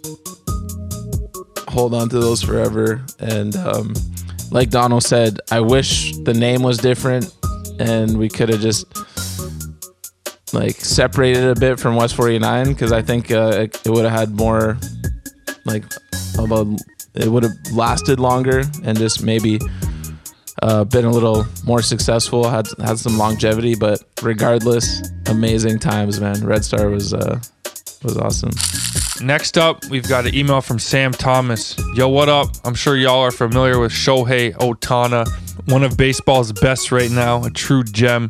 He's killing it at the plate and on the mound. So here's the question Who do you think is the Shohei Otani of skating? I feel like someone like Cardiel or Aisha because they kill it at transition skating and street, or Yuto. Dude's got a solid vert game also. Let me know what y'all think. Have you ever heard that name before? Of course, man. You think I live under a rock? Jesus Christ. bro. Just asking. I mean, I watch First Take or, or listen to it podcast for most days. So like, you know, the, the Jalen, Jalen and Jacoby, R.I.P. to the the OG favorite pod. But of course, when you listen to the ones that cover all sports, like even a little bit, his name's gonna come up. Uh, but I, I predict that if his current team, the Los Angeles Angels, who have arguably the two best players in baseball, Shohei Otani and Mike Trout, if they miss the playoffs again, he will leave and go to the New York Yankees and sign the biggest sports contract of all time. yeah, you can't be wasting that talent, man. That's insane that they missed it last year. But just think about the market, the Japanese market itself, how much money they can create. Oh my God, that jersey. And on the New York Yankees pinstripe. Whew. My God. Oh, yeah. Um, Golly. Yuto's a really good comp. I'll just throw uh, Grant Taylor out there. Hard not to go with Yuto or any of those guys that kind of do both, you know, like the Zion Wrights of the world. Uh, just someone who is well versed in everything, but like there's no one in the world like Shohei Otani, man, because skating vert and transition and skating street is still more similar than pitching and playing a position player. There's no pitchers in the world that do what he mm-hmm. does. None. It's just not it's not a thing. And to be the best at both, Well, yo, let's throw Bob Burnquist out there because let's not forget him nose grinding big old round rails in Minnick Matty. we're talking about being the best at both. True. The best. So Yuto, I guess, would be the closest comparison, but there is no comparison in the sports world to Shohei Otani, man. Maybe he'll be a Blue Jay. That'd be crazy. Next up, we got an email from Nick Frink. Yo, bunt heads. What are your top three favorite 180 manual variations? Example, I love the fuck out of frontside 180 fakie manuals. And I would even argue that that trick with a kickflip out is the backside nose blunt of manual tricks. Thoughts? Bro, are you crazy? What does that even mean? nuts? Like, who the hell is just pro- proclaiming some shit like that? Nick Frink. Um, all right. 180 manuals. Is this like no flip in? Is that what we're saying? Yeah. Just like straight 180s into manis. Um, off the top of my head, I'm gonna go with back 180, switch Manny. Mm, so hard. I'm gonna go with yep, nollie half cab fakey Manny, hmm and then the last one. Oh, this one's a personal favorite of mine. Switch 180 nose manual. I'll go with that. Clean, clean. I mean, there's only so many options. This one's not like the best looking, but they're just fun. I, well, I haven't done one in forever, but I'll try one next time I skate. Frontside half cab manuals are fun. Sometimes you just fling a little 180 out. Saw Sean Malto do one the other day. Back 180 fakey manny, classic. Switch back 180 nose manny. I can't remember if I've ever done that one, but those always look tight if you do it proper. Um, remember Jake's? Well, I think I used to do these two switchback 180 Manny, front 180s. Um, fuck, man. That just making me think I need to skate like a perfect little curb Manny because I haven't done any of these in forever. Gotta step my Manny game back up. But, dude, front 180, switch nose Manny, fakey flip, the back nose blunt of manual tricks. You must be smoking some rock, Nick Frank. It's a great, it's a, yo, it's a great This guy went past the medicinal Ew, to no, the rock. My bad, my bad. Yeah, smoking a little medicinal. Holy fuck. It's a great, great manual trick, great trick selection, but it's you just can't you can't put it in the same category as back nose blunt. Like there's there's way too many Manny combos. You know what I mean? Back nose blunt's such a staple trick. It's like saying three flip nose Manny's the back nose blunt of Manny's. Like It's just there's too many Manny's to pick from to pr- proclaim that. Whew. Nick Frank, I hope you can uh, get the help you need, brother. Thanks for the email though. All right, y'all. That's going to wrap up the post office for this week. Get your emails and voice notes in to the buntlive at gmail.com.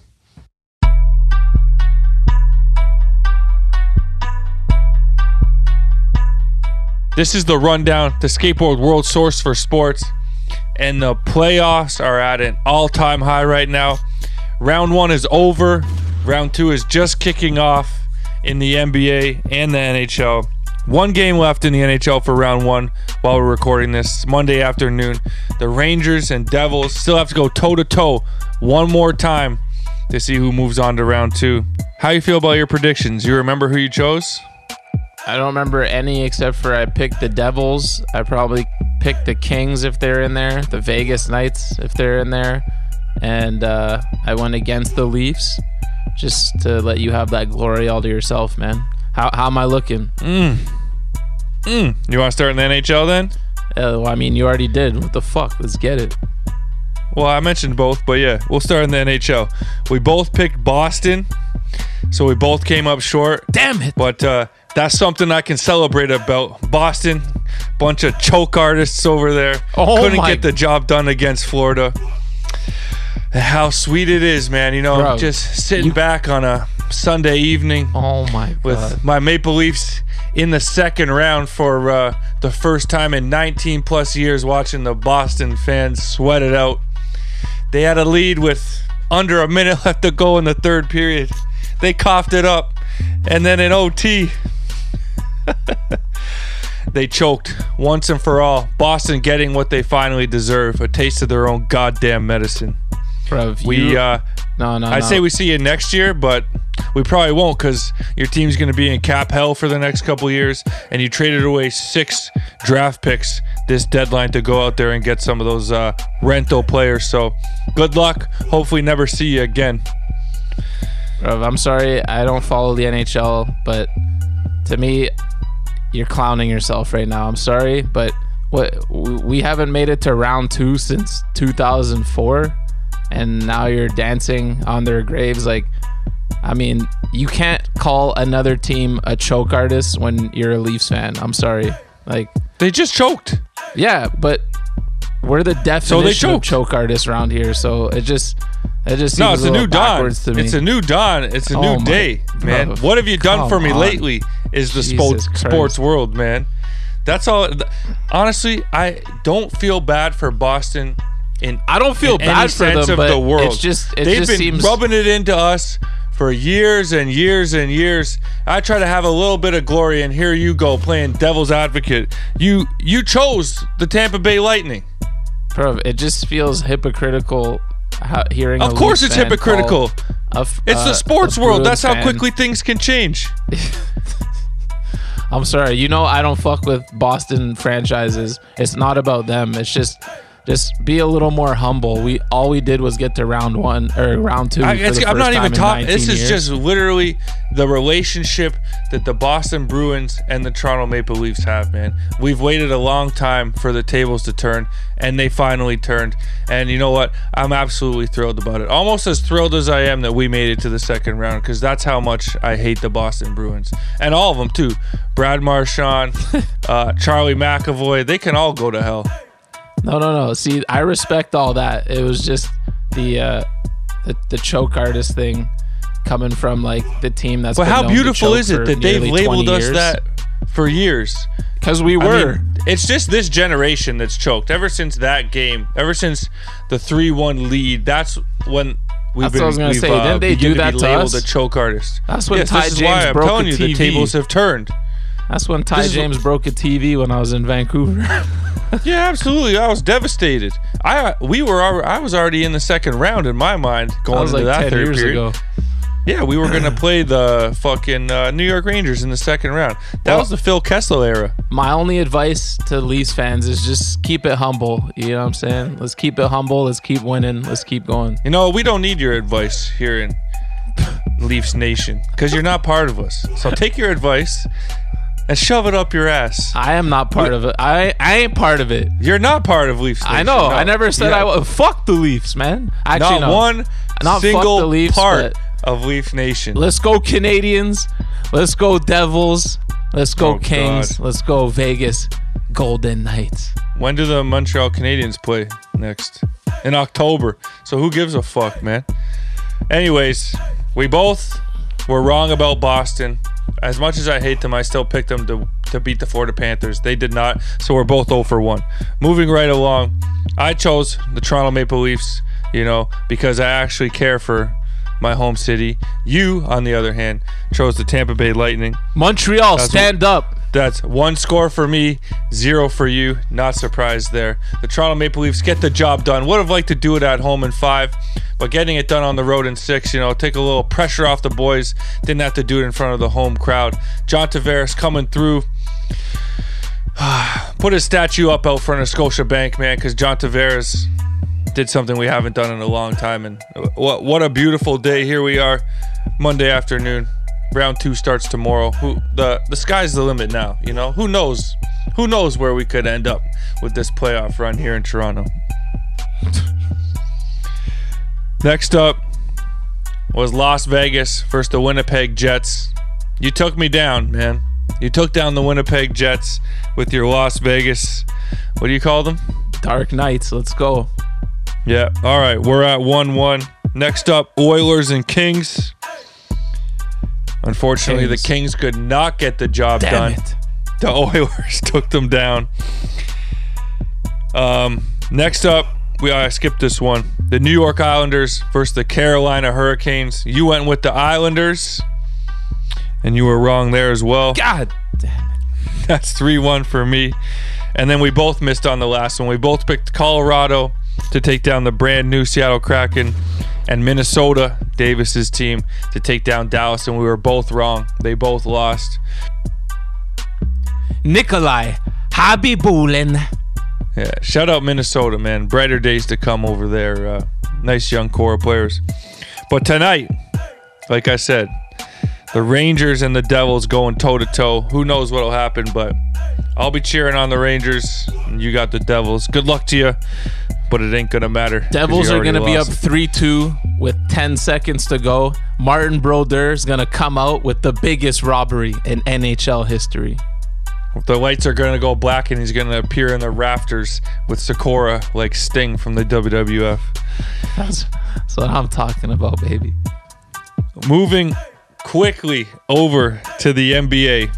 We both picked the 76ers and the Celtics. So we're both up two apiece right there. Next series, Cavs and Knicks. You had absolutely zero faith in my boy, Jalen Brunson. And what did he do? Like I told you, man, he wasn't the superstar that they wanted, but he was the superstar that they needed. Bro, that series was a huge letdown. I thought that was going to be one of the more fun series of round one. The Cavs just wasn't ready. And the most disgraceful thing, I mean, other than like the play and Donovan Mitchell getting fucking dusted. What do you have, 11 points in one of those games? But uh, fucking Jarrett Allen after the series ends saying the, the lights were too bright. What kind of fucking shit is that, man? Shut Not your good. damn mouth. Uh, like I've been saying for months now, they need some fucking shooting. They need a sniper. They need that 3 and D fucking sniper. Figure it out this offseason, man, cuz the future should be bright, but they got a couple like key key changes to make there. More bench depth and some more fucking shooting. Dude, who would have thought this? They needed some goddamn rebounding. Well, yeah, that too. How the fuck are you gonna let Mitchell Robinson abuse your twin towers? I saw him get uh, referred to as the greatest offensive rebounder in the NBA today. And what, what a title for I Mitchell don't know about Robinson to come out of that have they- series. whoever said that, have you heard of Kevon Looney? For fuck's sakes. Well, we know that now after what we've seen. You but know, last year Mitch too Rob, against Dallas, Kevon Looney Yeah, fucking yeah. shit on their brain, yo. Mitch Rob was nonstop out there, man. He was he was cooking, and New York basketball is back. The Timberlands are out, the Knicks jerseys are out, and people are balling in the streets in Manhattan, man. And it's a beautiful sight for the NBA. It, that was yo, that was uh very uh Maple Leafs esque.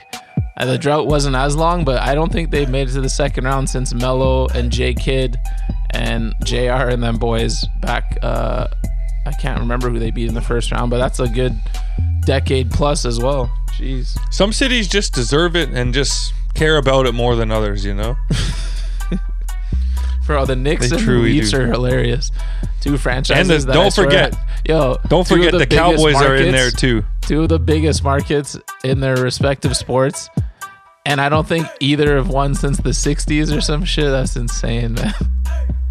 Yeah, That's the big of three torture. of franchises. What was the other one? Do you say Cowboys? Cowboys Oh my- and Leafs. Three Bro. peas in a pod Oh. of absolutely delusional fan bases. Yeah. And I'm just so happy to be a part of one of them.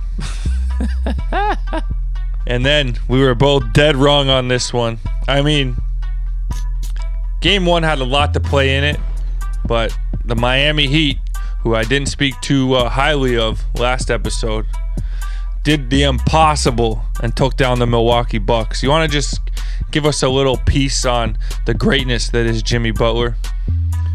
Bro, I've had a, a love hate, but mostly love relationship with Jimmy Butler ever since D Rose went down and he started to become that dude. Uh, I just love his game. I mean, I shoot more threes nowadays when I play, but like growing up, similar game. All mid range, all drives to the basket, free throw line. Loved his game since uh, the early days, but then he would just piss me off in fantasy, right? So that's not like real fanness, but his fantasy game is just very frustrating because he doesn't take threes, and then sometimes, as we all know, he's not as aggressive in the regular season. He'll just have a random like 11 point game, and you're just like, what the? F-? I drafted you with my first pick, but fantasy aside. Yeah. Jimmy Butler is such a fucking stud, man. I love how he just keeps reminding people year after year now. This last four years of playoff runs, I think, except for maybe the no the bubble, he went nuclear, but I think they got destroyed by the Bucks maybe in 21 or yeah. Anyways, he's just he's built different, man. I, I swear he was homeless at some point. I just heard that he like submitted his uh, application to Marquette College from a fucking fax machine at a McDonald's. Like And he went to junior college. He started in a junior yeah, college. Yeah, yeah. He came from nothing, and he's turned himself into something. Put the team on his back. No Tyler Herro.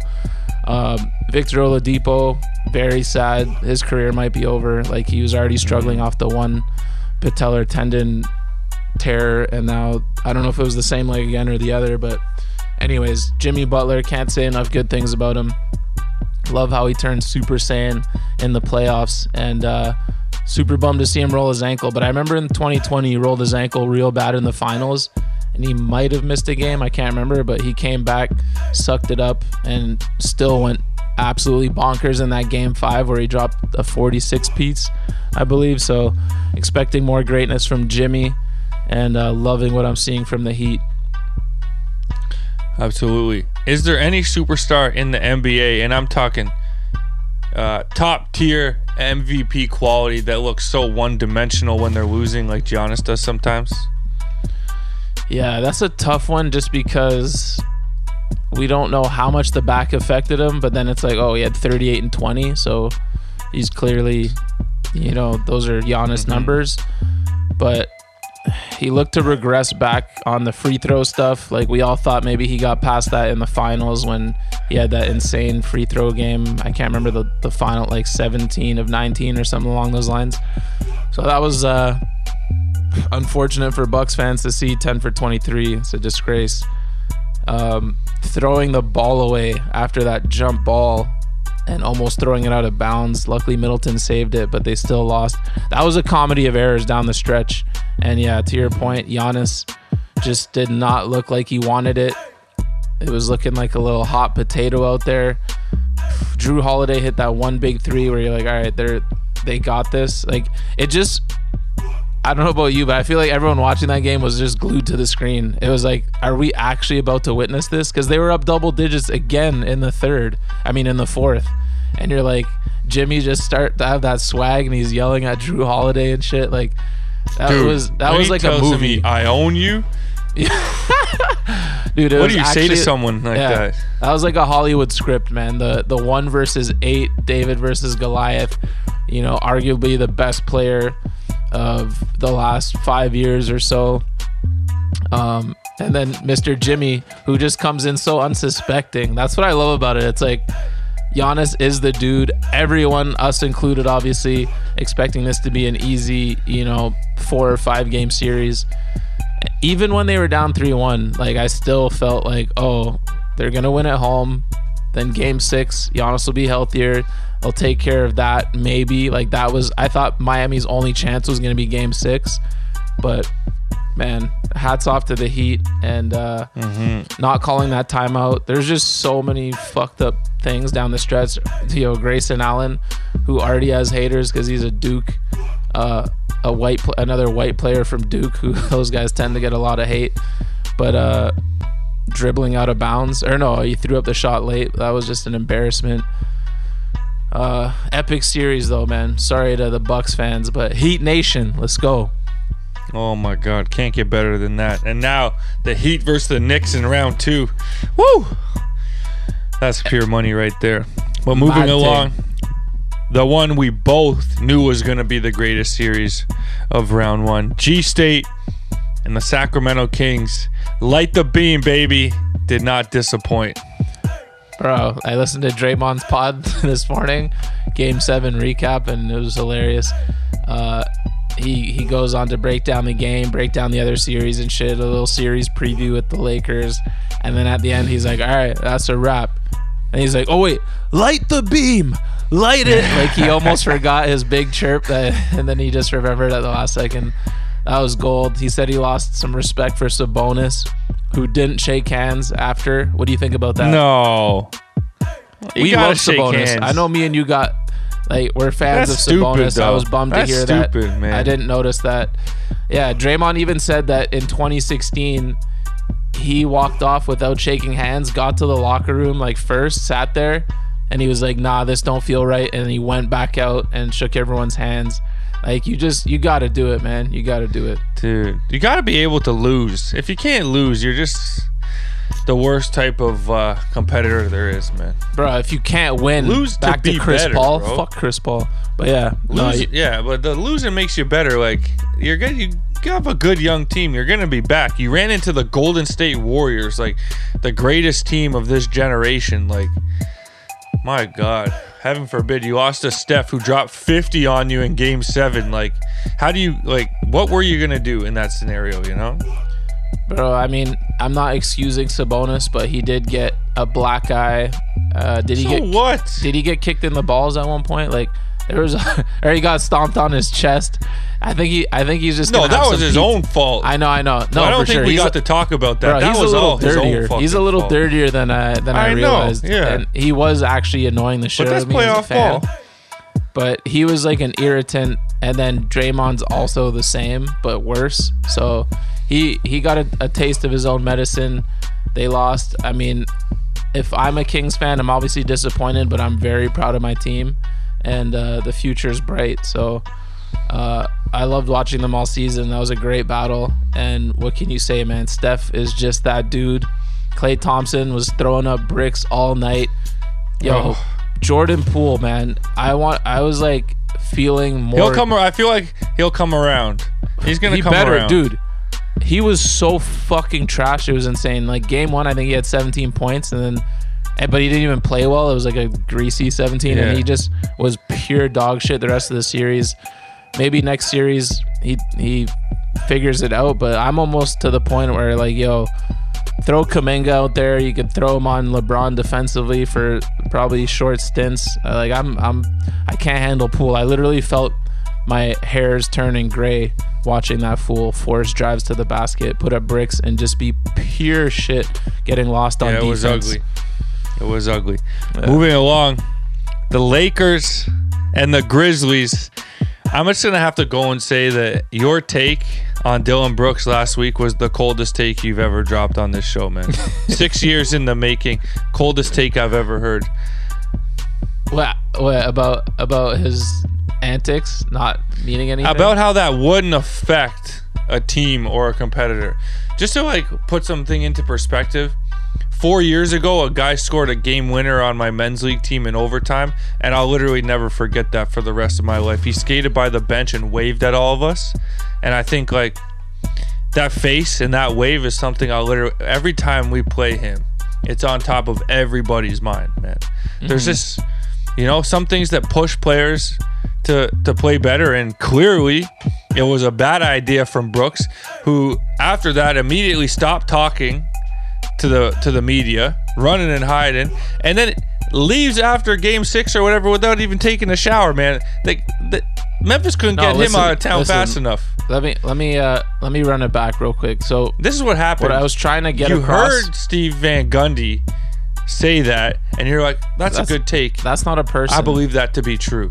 And then you That's know not- that Mexican sun down there clouded your brain with your Bro, coronas. I even had something. Mason texting me about how cold that take was, man. Steve Van Gundy is not a person. There's Stan Van Gundy, who was the Uh, one whatever. that said it, and there's Jeff Van Gundy, a couple of legends. But Steve, bro. so, yeah, I I can't remember. I must have been in Mexico drunk, listening to a pod in the morning or something. But I understood what he meant. But I think I've reflected on it since. Uh, that can keep you fueled for a whole game or whatever. But let me just ask you this: Have you lost? There we go. Have you lost to that guy again since? Oh, for sure. Yeah. We've. I mean, we play them multiple times a year. I'm sure we've lost and beaten them. Exactly. So to that point, I'm just saying like it can definitely fuel you, but my point was just that like the better team's usually gonna win regardless. Once once the puck is dropped or the ball is up in the air. That was the only point that I was trying to make. Cause let's say uh, a shit team gets disrespected, they're not just gonna be able to to beat the better team because they got disrespected, but they'll play harder for the first five minutes. That was Stan Van Gundy's point. But that at the end of the day, the better team's gonna win, regardless of shit talk for the most part.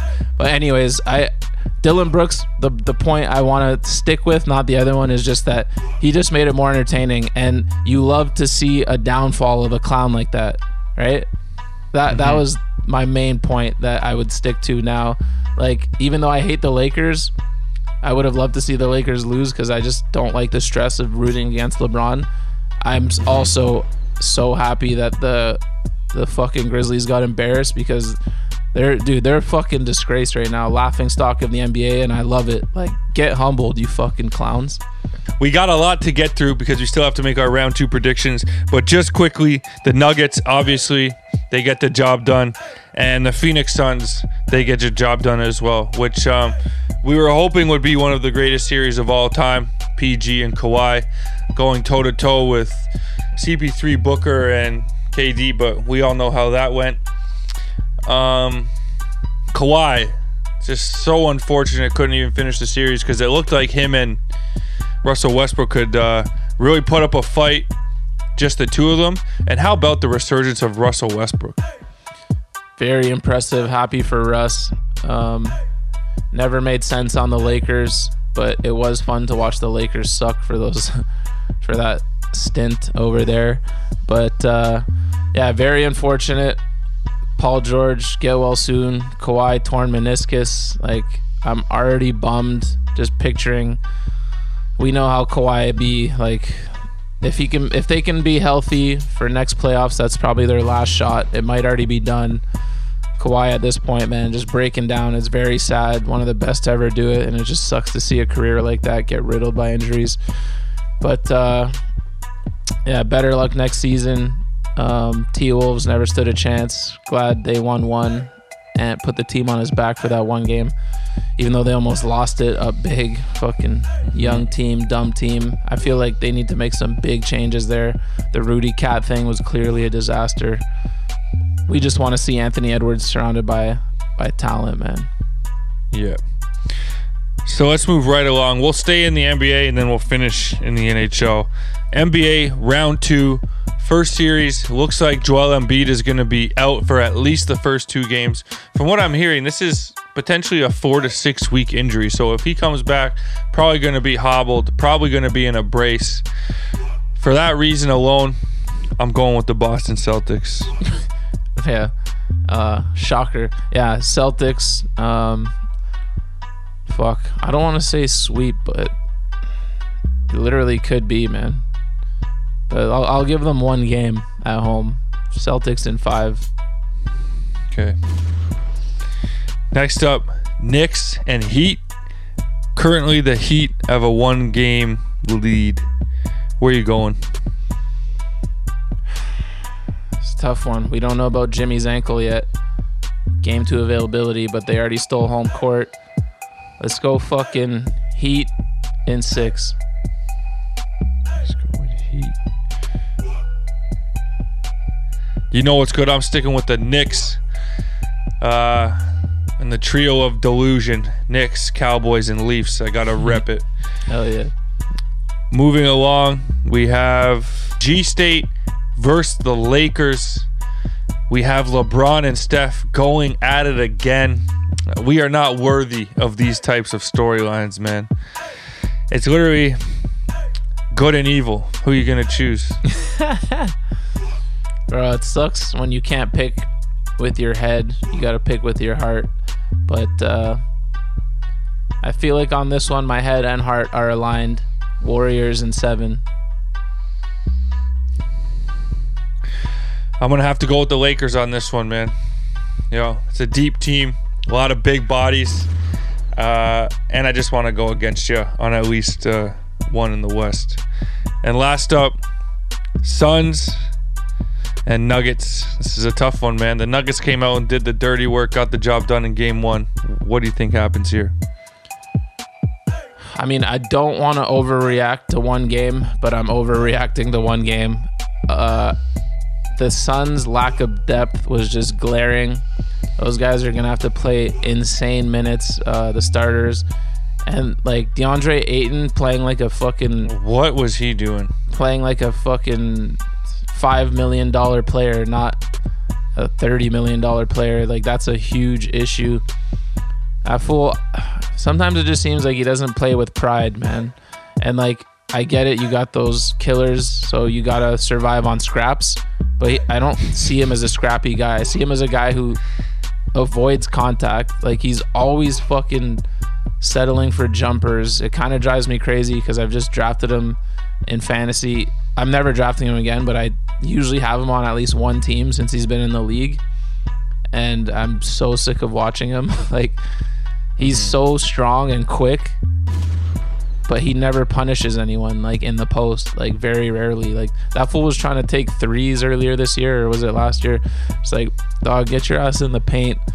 Like more lobs, more fucking little short jump hooks, and less of these like 18 foot jumpers and fadeaways and shit. And like, look at look at man's like Looney. That's that's what they need is someone like a Mitchell need a. Robinson or a Looney, not like some finesse wannabe center right now. Anyways, uh, Denver looked incredible in game one. When when Aaron Gordon's putting up 20 points, Jamal Murray's looking like a fucking megastar, and Jokic is Jokic. Porter had like nine points, I think, and they cruised. So you know that we're gonna get at least one or two Porter explosions throughout the series. Uh, I don't want to overreact, so I'm not gonna say Nuggets in five, but Nuggets in six. DeAndre Ayton looks like somebody who takes um, constant reassuring and constant, you know, you're just going to have to help him along with every single thing. The Phoenix Suns are literally going to have to hire a coach to push DeAndre Ayton, and that be his sole job. Like, there's literally, he's showing no fight in him. I don't know. We never know what's going on in the in the dressing room, you know, whether there's some division between some guys and that can obviously lead to it. But it just looks sad. Like the effort he's putting out looks sad. That being said, I'm sticking with the Suns. When you got the trio of CP3, D Book, and KD, if they got to stay on the floor for 46 minutes a night, then so be it, man. Let's uh, let's ride the superstars. I think they're just gonna run out of gas, man, because the Denver's Yeah, but it's only the second depth. round. Like, like it's only they should have the gas. No, no, I, I know, I know, but game to game, like when you got Jokic and Murray and Porter, like and Gordon getting rest, and like the backups being able to keep leads or just like not lose the game too bad in those moments. By the fourth quarter, they're they're coming in fresh, and then it just, I mean, usually you see that more in the conference finals and finals where it's really starting to like uh, get the guys, but I just think a fresher Denver team throughout a game, eventually in the series, is just going to be too much. Mm-hmm. But last thing on Ayton, bro, when they went to the finals, like I remember Bill Simmons was talking about him like a like he was a top 20 player in the league, or I can't remember. He, he said something, maybe it was higher than top 20, but how how the mighty have fallen since that run, man. Mm-hmm. It's crazy. Even like I'd take a fucking Nic Claxton over him, fucking right He's now. very Like, lucky to get that contract. Seriously, seriously. Okay, moving over to the NHL round two. We're starting in the West this time. The Oilers versus the Golden Knights. Where are you going with this one? I think I know, but I gotta ask. Wait, Golden Knights against Oilers?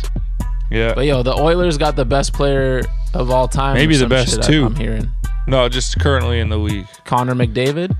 Connor McDavid. But you got some dogs too. You got Eichel, you got Stone, Yeah, Trangelo. What was the Oilers' first round series? How many games did that go? That went uh, six against your Kings. Oh, they took out my Kings. Yeah. They ain't Just taking barely. out two of my teams back to back. Yo, let's fucking go, Vegas. LV it is. Next up, the Seattle Kraken, who took down the defending Stanley Ch- Cup champion Colorado Avalanche versus the Dallas Stars. Seattle versus Dallas. Who you like? You know what? I'm gonna ride with Kraken on this one. Oh Crypto exchange. Let's go. That's wicked. And then we're gonna have to hold off. I'll get your prediction on the next one a little later on. Once we get to the final of the Rangers Devils game tonight, we'll choose between the winner of the Rangers Devils and the Carolina Hurricanes. But the piece, the resistance, the Maple Leafs, and the Florida Panthers. Here you are at a fork in the road yet again. This ain't no What's it gonna fork be? in the road, man. Fuck the Florida Panthers, Leafs all day. Now that they got the monkey off their back, it's smooth sailing. Austin, Tavares, let's fucking go, boys. It's that time. Conference It's finals. that time is right. We are headed straight to the third round. We will beat the Florida Panthers and rightfully own the state of Florida. Tampa, Florida, in the wise words of Jimmy Butler, I own you. Actually, yo, I don't want to go against mega greatness. Let me take the Oilers, man. Oh, a last minute switch. You're out on your Golden Knights. Actually, no, no. Fuck, I forgot they're playing the Golden Knights. I'm sticking with my Knights, but I hate to go against uh, possibly the greatest since Gretzky. All right, y'all. That's going to wrap up this episode of The Bunt. The rundown is just getting more extended and extended, ex- extended with our excitement over the playoffs. We hope everybody's tuning in and enjoying the sports at an all time high like we are right now. Hell yeah. Last thing, let me give you some true Nostradamus things. I'm predicting the Devils win tonight and then they whoop who who'd they play? Carolina. And then they whoop Carolina in the next round. You get me? All right. Well, we'll just have to wait and see. And we'll catch y'all next week. Thanks again for listening. Peace.